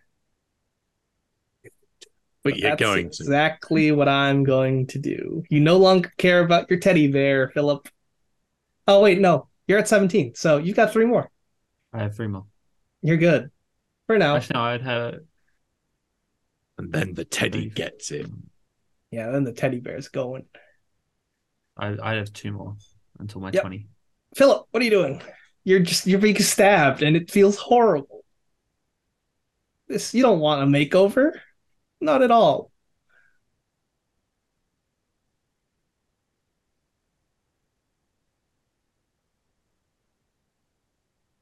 It is your turn. I am not happy about being stabbed. However, I am aware that there is a person with a gun. True. So I am going to try and scuttle away as best I can, putting some distance between me and him. Okay, call it a dodge. Call it a dodge. And that's a hard success. All right, you move you maneuver out of the way. Braden, you've got the feather. Yeah, but now is is Castaigne like on his hands and knees? Um, how is he stabbing Philip? I would Philip say he's on ground. his back Okay, he's on his back. as Philip was on top of him. Okay, I was thinking about using the feather on Floyd, but when I see him stab Philip, I am going to kick the fuck out of the guy's head. Okay. Yeah. He's gonna try and dodge for the penalty die because oh, actually no, this is the this is this first attack on him in this round, so he's fine. No penalty die. Uh, where is the? As you try to stomp on his head, right? He's just shouting, "You don't want to do that, friend." Is this a brawl? Huh? It is a brawl. Uh, he does. I I don't hit him. I stomp next to him. Maybe. All right, then he maneuvers out of the way. Yes, I do want to do it. You son of a bitch. All right, Dan, you've got the shotgun. I think this calls for both barrels. Wonderful. Regular success. But I am it is against his gut. So Yeah, right. is that maximum impaling situation? Should be I a mean, if bonus he was a normal human, sure. But it's so we'll just roll damage. Roll eight d six. That's a good number. It is a good number. normally. 86. Didn't I didn't bring out four. So you pull both triggers of the shotgun, right? It goes through his gut and into the uh, kitchen cabinets that just absolutely shatter, splinter and wood. You hear the dishes break within. Uh, and then the furniture that you're starting to destroy, it starts bleeding. Behind the wooden panels of each cabinet are sickly organs. And uh, yeah, you blast them in the gut. And he says, That tickles, friend. He's got a hole in his stomach. And where guts and organs should be are now are these pallid tendrils. Pallid, you say? Um, when I stood up and knocked over the table and the lemonade, did Mhm. everything break? The table broke for sure. The I think- pitcher, I would say, had. Do you want it to shatter? I'm thinking we might need to give him some of his own lemonade. Okay. Is that that's probably next round? Yeah, it's probably a next round thing because it is uh, Mr. Castaigne's turn. I will suggest to them that maybe he wants to have a refreshing beverage. a little of the surgeon needs his own medicine. Leo, shut up. Your name is Leo. I'm Castaigne. Not anymore. And as he's yelling that out, he's trying to slash your tendons, Braden, with his scalpel. Mine? Oh, Yes, yours. oh you mean uh, like my Achilles tendon? Correct. All Because you're trying to stomp on What? him. I'm doing the Give me a dodge. I, I'm doing the Irish dance where I keep my hands. Give me a dodge or a dance. Mhm. Either or. I got an 11 out of uh, 27 on my dodge. So 11 out my of feet are fast. and he's just trying to like stab at your legs. I Um, am the Lord of the dance. Meanwhile, the tendrils that have emerged from this uh, creature's stomach, they're reaching out for you, Dan. To, to spear and whip and lash. Dodgy dodge dodge.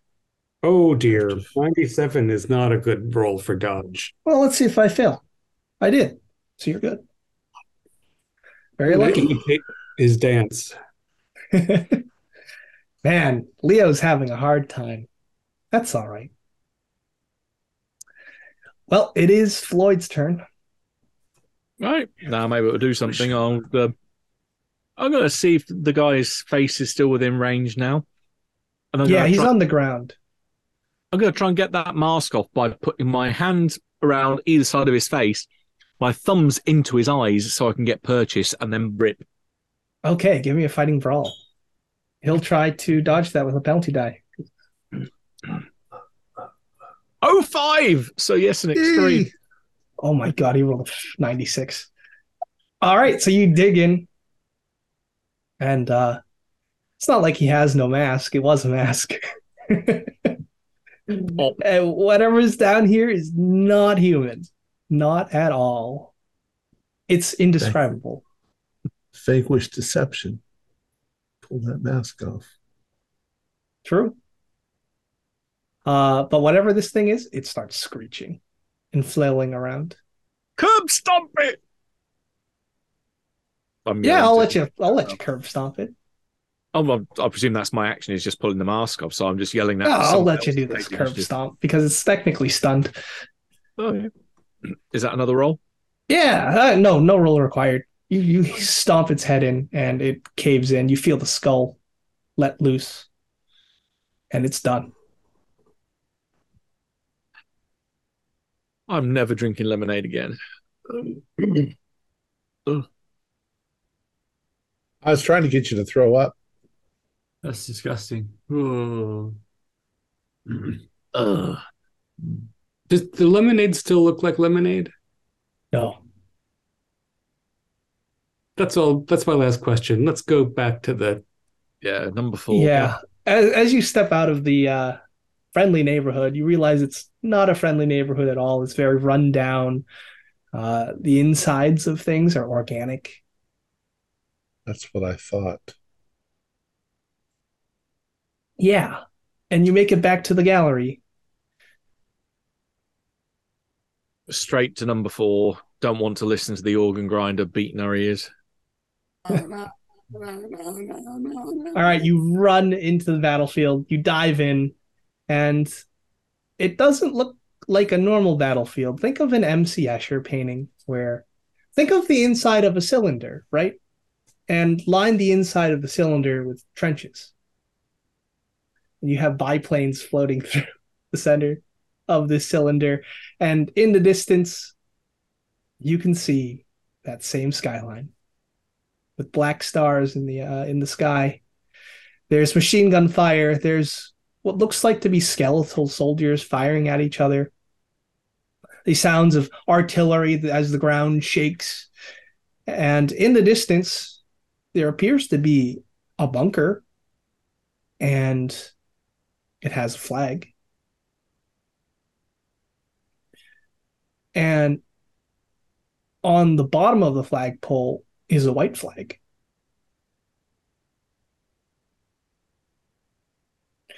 But how are you going to get there? Because there is absolute chaos. People are shooting at each other.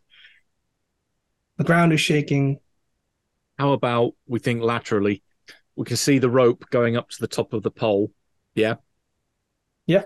Manifest a heavy weight at the top of the pole attached to the rope that then gravity does the rest, pulls the rope, hoists the flag. Ooh, very nice. Yeah, you can do that. you can try Grandma's and iron. manifest. Um, but I will let you know that whatever you manifest goes to you. It doesn't manifest somewhere else. Ah, right. Okay. Couldn't manifest the feather on your throat, for example. Mm.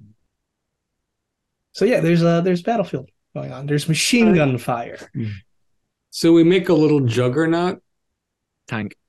Mhm. Oh, you're gonna manifest the tank. Okay. I was thinking just like two heavy metal wheels that we could go between down the line between the ten- trenches. Not as many moving parts. With big steel plates on the sides so that if they Yeah, shoot it's- the bullets, yeah, it's Thick, off. thick wheels, and just like roll it down. a moving barricade. Right. Okay. Yeah, you can do that. Give me a power roll. Can Can we all contribute? these? Yeah, you can all contribute. Uh, 29 is a hard success from me. Uh, okay. I can spend a few points to make it a hard success. Okay, I did not succeed. that's fine. I I also Well, you've been failed. stabbed.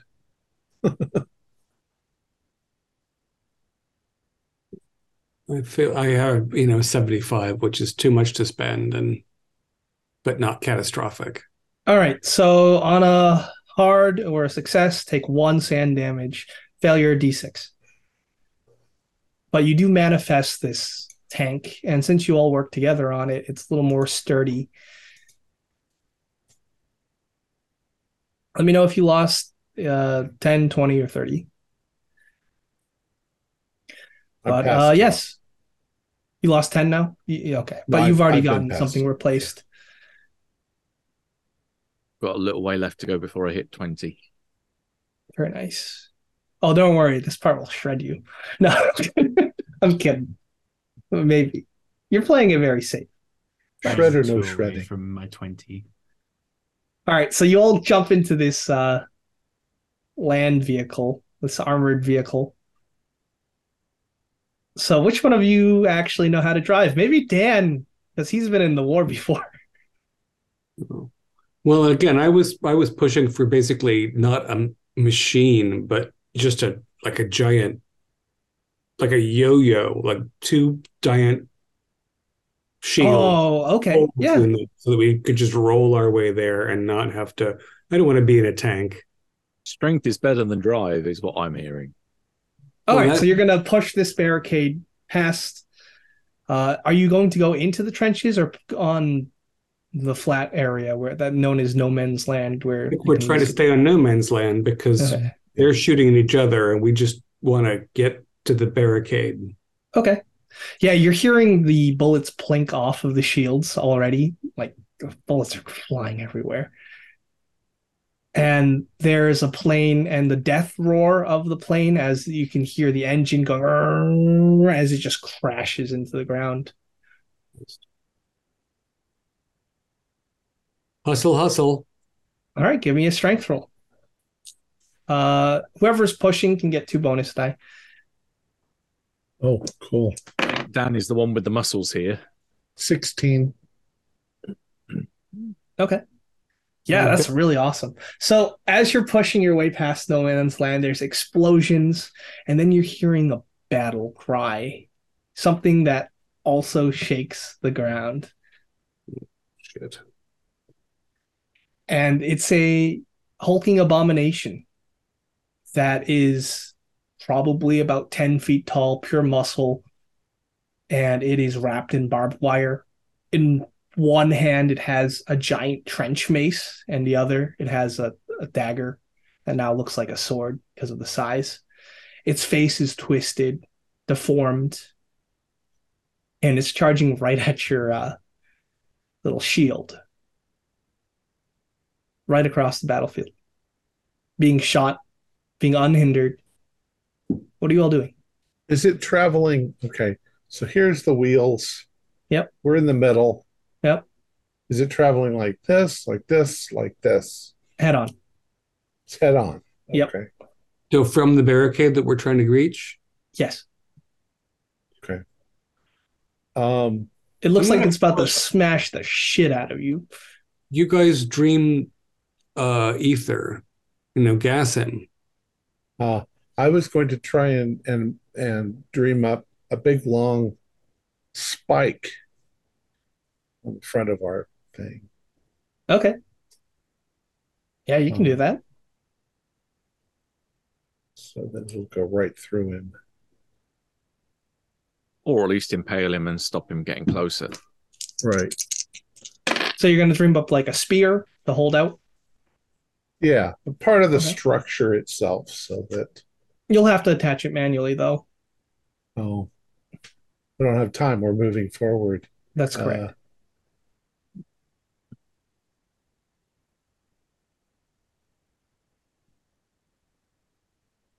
I wonder Don't if we we just shoot it with our manifest it. tank? Well, it's not really a tank, it's just two It's not really big a tank, wheels. It's a, a big thing. Okay. Um,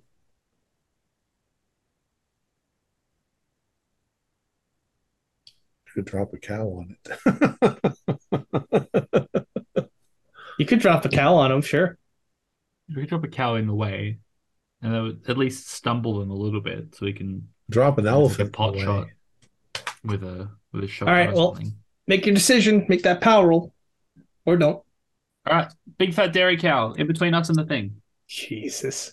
Gas him. Thirteen. 13. All right, great. That's a hard or a that is a I believe it's a hard. All right, take one. And Is it hard? uh Yep. right, you manifest the cow. It barely gets out of moo before it's smashed by a trench mace in one blow, turned into hamburger meat. You can see bone shards, just muscle, sinew. You're splattered by it. And it did that with one hand. Hamburger Hill. All right. Yeah, it's right there mus- now. But that was its turn. So what are you all doing? It's Floyd's turn if we're going to combat order. Make with the gas. Mustard All right, give me gas. a power roll. Better hope it doesn't blow in our direction. Sleeping Uh, gas, not mustard. I will spend three points of luck to make that a regular success. Okay, take one, SAN, and then uh, you do have some sleeping gas. You're welcome to throw it with the throat roll.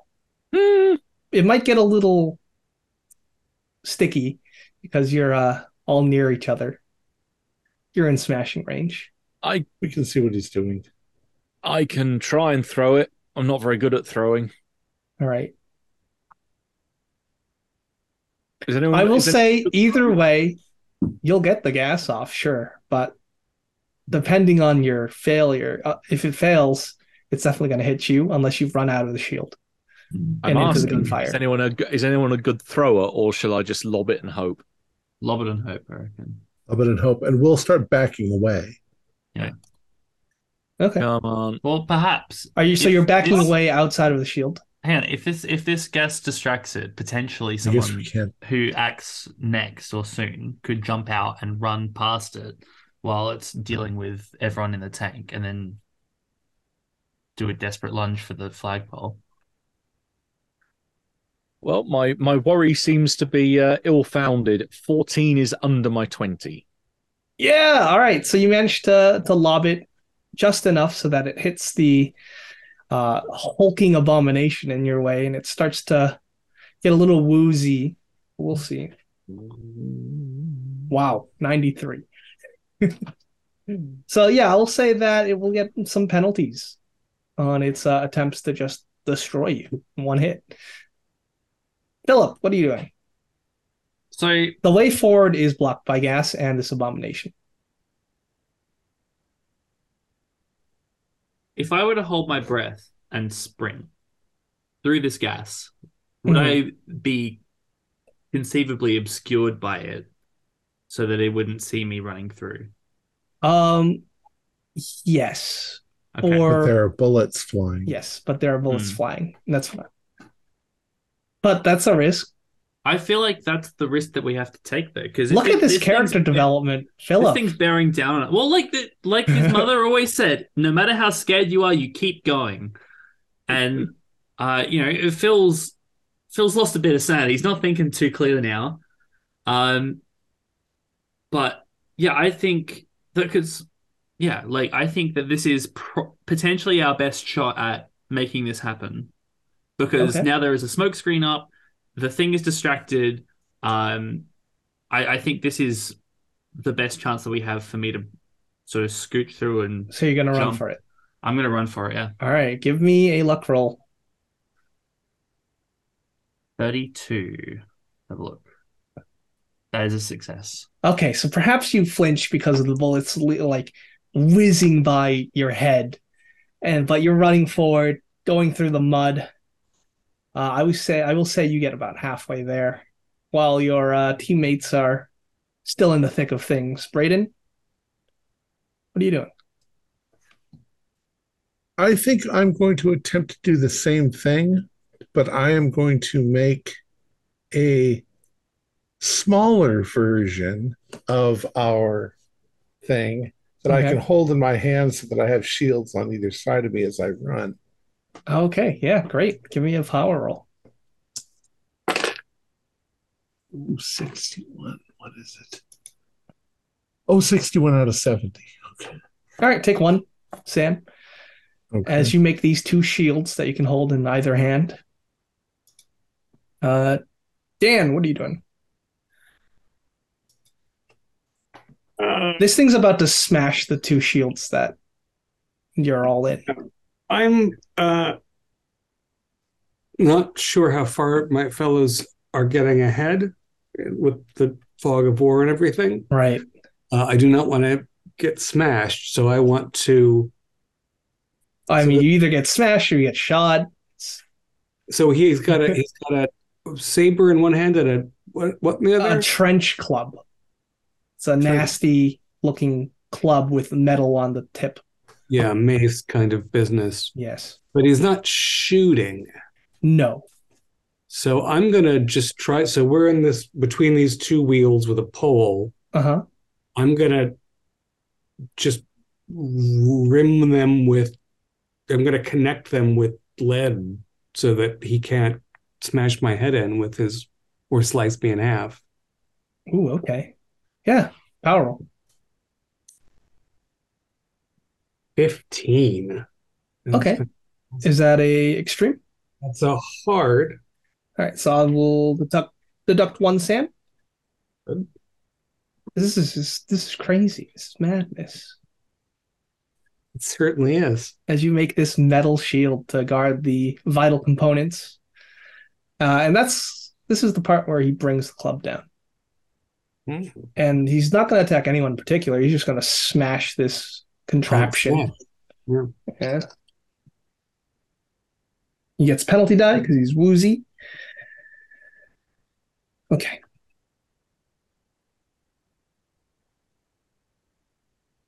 So at this time, I know Floyd's inside, Dan's inside, and Braden's inside. So no, I'm. I'm Oh, you ran out out. Okay, great. All right, so those of you inside, take a D4 SAN damage as it just smashes the side of the shield and it like knocks it over and it goes tumbling into the mud. Two. Or hmm. Ooh. As you feel ribs break, you feel bruised. It feels all too real. Hmm. and you've been you've been sprawled in the mud outside of this shield, which has a huge dent in it now from just the mace hit. You have no cover. Uh, luckily enough, you are up, you are prone, so the bullets aren't really hitting you quite yet. I assume that the smash thing fell into one of the trenches, or is it just a you know it's a no man's land, but no. It's a no man's land, yeah, and it's on its side. Yeah, I'm gonna. Well, we'll see. All right, we will. Floyd, it's your turn. You're in the mud. You're caked in it. um, get the hell out of there. Okay. Yeah, that's uh that's definitely doable. Just make a luck roll. Uh, no. Okay. You feel yourself getting shot. You feel the searing pain as one bullet hits you in the shoulder. Ah, damn it. Uh take seven sanity. One, two, three, four, five, six, seven. That pushes me over my 20. All right, what?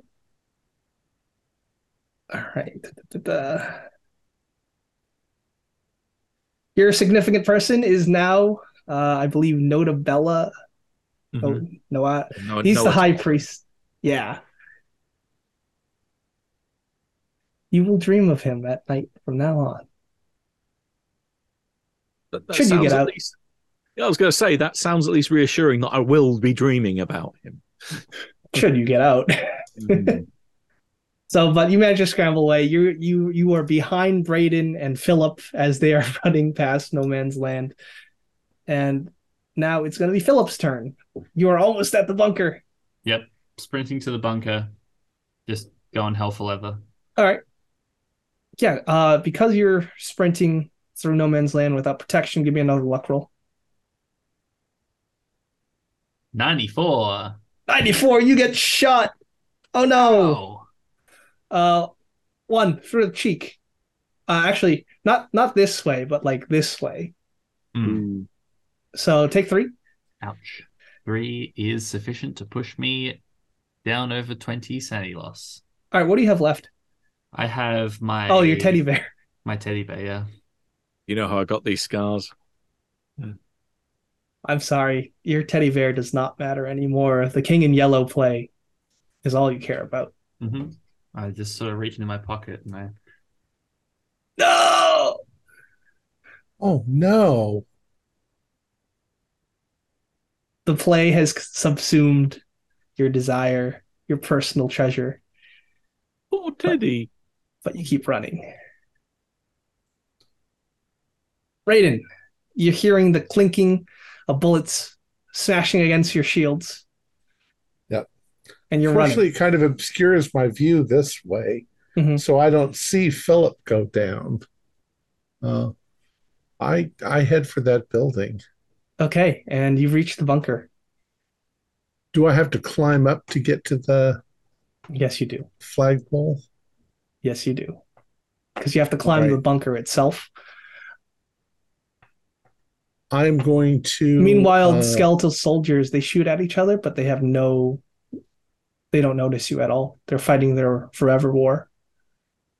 then I will put a ladder on the wall so that I can climb up onto. All right, give me a power roll. Uh, you're basically replacing a climb roll with a power roll. So, right. Oh eight. So uh, all right, no SAN loss. Second or third time I've gotten no eight this time. Beautiful. Uh, All right, you conjure a ladder. It's a, it's and a I quickly rope ladder. scramble up and I grab the the rope. All right, we'll have to we'll have to climb up that ladder first, but you will be able to do that without a roll. Now, I want to see what's happening to Dan as he's sprawled in the in the mud. Looks like this club's about to go down on you next.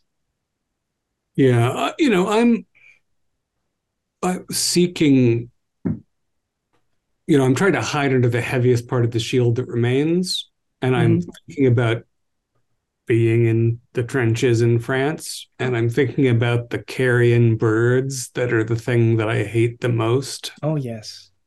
and I'm going to make a carrion bird big enough to fuck with this piece of shit. Oh, okay. In that case, give me a power roll.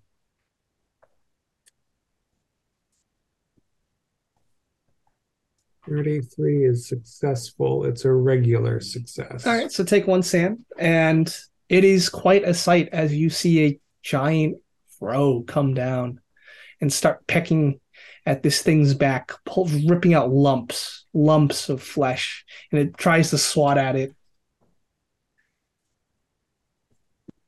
I'm and it flails. It flails around. So that was its turn. Um, but Floyd, what are you doing? hoping I'm not getting shot at again. Um, if it's distracted by Dan and Big Bird, Uh-huh. pretty much just dive forward and then start trying to crawl along on the ground. That hopefully I don't get shot. Then Yeah, no roll required. You'll just go slower. Mhm. Philip, you are running. You were just shot. Yep. You see Braden. He set up a ladder. I'll climb up the ladder and pull the flagpole. All right, but give me a strength roll because it's quite heavy. These burdens. 86. Do you manage to put up? Uh, what flag do you choose? Uh, I unfortunately do not have the luck to spend to make that a success. Okay, so perhaps you strain and you strain and you burn your hands with rope burn, but you are not strong enough alone. All right, Braden, you climb up the ladder. You see Philip Yeah. struggling. I'm with Philip. Um, I will reach up and I will literally leap, grab the rope, and fall with him also pulling on it. All right, give me a strength roll with a bonus die. Uh, 35 and 70. 35, yeah, that's 60. I can even uh, add five luck points and make it a hard. Oh no, no need. All you need was a success. And what flag did you put up? The white one. Okay, so as soon as you do that, a horn sounds in the distance, and there is the sound of silence. And this creature, still being attacked by the crow, it starts to scream and scream and scream. And then it glows white with light, and it's like an explosion went off. An atom bomb, even. Right on top of my friends. Yeah, and it appears that you are back in the gallery. All right. And I'm I'm looking at Philip to see if Jesus Christ, dude, your face. Nobody's gonna ever fuck with you again. Chicks dig scars. Hope you didn't Yeah. lose any teeth. I, I'm here. Still gone. You're here. and there is another door open. Was it the one that had the bar across it, or no, is it it's a different one that was not there before. Hmm. What does it look like? It looks like another one of these castle doors. And give me a listen roll. I was going to ask about the damned organ. Oh, Uh, three. I hear all. Okay, so Regular. pass pass the organ, right? You hear a familiar sound. It feels it sounds like the Arkham streets. Cars going past. I think this is the way, guys. Yep. Don't need to be told twice. Yep. Out of there. All right, and it's a it's a very long hallway that you step into. And as you Step, run. yeah, as you run into, right? And you hear the sound of a horse behind you. A golden horse when you look back. And on it is a figure in tattered robes and a pallid mask. And it's chasing you. So I'd like one last con roll. Run your way down this hallway. This is why I, I saved got a a whole load of luck. 19. 19? Is Okay. a hard success. Uh, 36 is a regular from me. I will spend however much luck I need to make it to go down to what I need it to. Okay, let me, let me roll. I think my bride is here. All right. Back Who home has- to D- Dim Carcosa. Who is who has the lowest luck? Braden or Dan? I have 40 still. I'm at on 55. well. Okay. I can So- spend 20 to make that kind of success if that's how it works. Yeah, but spend it. done and done. All right. So you all run past, you're panting, your heart is beating, but you're seeing Braden. He's he's sluggish. He's being left behind, and this figure on the gold horse, it's getting closer to him. And it's reaching out to you, Braden. Does it uh it's just with its hands. Yes, with its hands. Okay.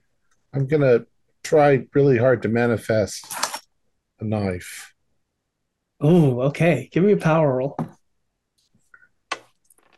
You brought just- a knife to a 27. All right, now give me one last roll. This is the most important roll of your character's life.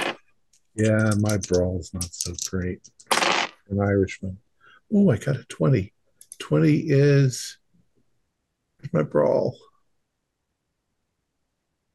My brawl is 25. Nice. All right. So as it reaches out to you, trying to grab you slash its hand, and this golden nectar starts spilling out, and the horse slows down, and you manage to run through that last door. And with the flash, you're all you all awaken on the floor of an abandoned mill. Is there a professor around anywhere? Oh, you know that SAN loss? That all comes back. And now you can roll for your. Uh, at this point, you're probably past your uh, indefinite. So, yeah, just roll d10 for the sanity breakage. Eight. Eight. Okay. Tom, what is eight? Several disorders. I've got a two. Huh. You got an 8. Uh, roll a 1d4.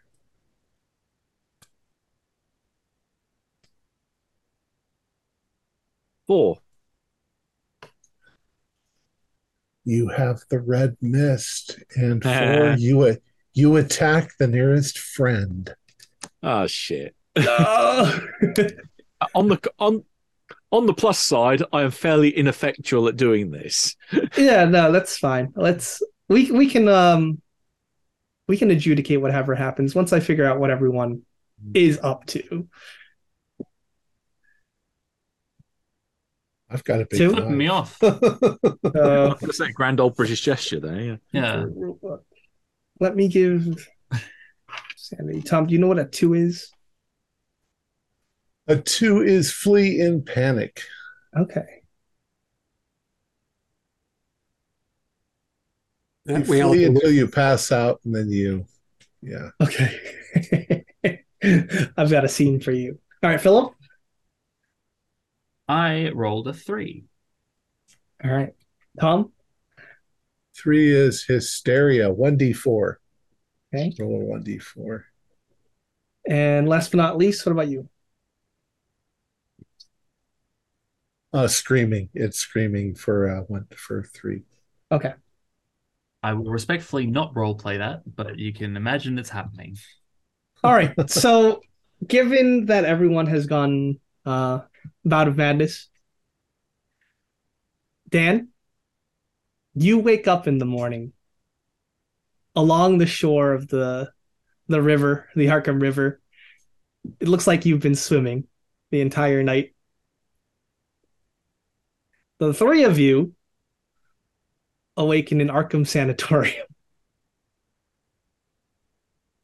Told you I should have checked in here ages ago. with heavy, heavy mental damage. The police question you, like, what happened? Why? You're obviously not in your facility, so we're going to keep you in here for a bit. And you're going to be spending a couple months here. Dan, when you look back at the scene, they also have uh, scooped up Professor Butter uh, Butterfield, and you are the only one that avoided getting uh, put into a sanitarium. so, what what does your life look like? Oh, how many days later is this? I would say it's at least one day later. So I, I, I, you know, I went back uh, to the office and put incriminating material away. I went home and cleaned up real good. I went, I called the dean and said, We found Butterfield. Uh, and he had he he's very he he became very dangerous do you have you heard from the sanatorium? Uh, I heard about the convicts. They're still missing to this day. Still missing. Uh, and I assume, Dean, that you did not authorize Butterfield to take them out? Of course not. Of course not. But at Uh, least we have a scapegoat now. Yeah, I don't think you have to worry about his tenure anymore. He went off the field. And but but what happened? You know, you've heard about uh, the nerve agents that the Nazis, the Nazis, the Krauts developed in the Great War. Right. I think Butterfield found some kind of nerve agent that that made people worse. So when we got in there, we found a couple of the patients, but then we got gassed. And uh, I might have been the one to recover first, but it's it's bad news, and and we should find him and and put him away. Okay. Very well. That report is sufficient. Uh, all right. Uh, we Find might your check in the mail. That's good to know. Uh, we might contact you about future matters. Uh, We'll keep in touch. Very good. And of course, I'm going to check on the, you know, there, there was obviously nobody showed up at the office. So I'll do the regular calls, hospitals, et cetera. Yeah, eventually you find out that they're all in the sanitarium, checked in. And then I will cash the check. Wonderful. And so, and psychogenesis.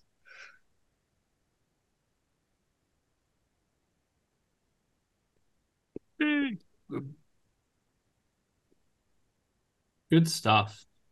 Yeah, so my take on this scenario was a flip on how Carcosa worked. The idea was what if Carcosa wasn't a place that you like got to, but what if it was Carcosa? What if Carcosa was something that was always inside of you that just needed to be activated? Hmm. and it would just swap out your personality and your experiences with the um the events of characters of the play. So that's where we have the dissolution of the super ego and getting that replaced. And I threw in some four uh, horsemen mythology just to keep it fresh. No, it was really cool. There's also I- the uh, the horse of the invisible, Mhm. which was uh, quite amusing as well. yes. Yeah. I'm, I'm also going to be, I will probably try to help my friends get out of the madhouse. Oh, that's good. I might be too busy trying to find the professor and my beloved Cassilda. That's true. Because you've had part of your personality replaced while you were in Carcosa in this deep state in your mind, which was why you were able to manifest stuff. So, just the general outline of what happened. Professor checked people out because he went to Europe, got followed by the organist, who is a, uh, I would I would say he is a servant for the King in Yellow. The oh, I forgot to tell you this So- part, but It's very much Yeah. like the imagery in court in in the court of the dragon. yeah, in the Court of the Dragon, he talking gave narrator. him a copy of the play, and he stitched it into himself. as one does. Yeah. Uh, but not before making the reels to try and fella. help and fix people. And he succeeded. He found these, you know, antisocial behavior, sociopaths, extremely violent, extremely depressive people, and he just replaced their personalities, locked them away. So, yeah, that was psychogenesis, which means the origin of something is within the mind. Very good. Might say he repaired their reputations. hmm I- I think you had a better candidate for either death or violence there with Philip's horrible teddy torture right there. That What? Oh was my god. Teddy had a great time. He's hanging out on a stick now. he went to pieces. Neat. Quite quite literally. he was a wonderful companion in the darkness, and unfortunately, uh, he doesn't compare to the wonder that is the King in Yellow. That's true. Man, Man, we just love wanna that get play. back home. Especially the second act. oh, poor Teddy. Our players included uh, Matthew Sanderson, David Gassaway, Riley Kruger, and myself, with Alex Sun as the keeper of arcane lore. We have a Discord server where you can chat with other members, you can set up private games, and you can learn the finer arts of gameplay and game mastery. We provide audio only versions of our shows free for you to download from Podbean or iTunes. If you'd like to help support our show, please visit our Patreon account. Just a dollar to a month helps us a lot. Like, share, and subscribe to our channel and punch the bell icon for updates on our latest shows. And leave us some comments. We enjoy reading them and answering any questions you might have. This is Tom Rayleigh, together with all the members of our gaming club, inviting you to journey with us once again into the darkness for another adventure into the universe of H.P. Lovecraft and the Call of Cthulhu role playing game. Until next time, good luck and good gaming.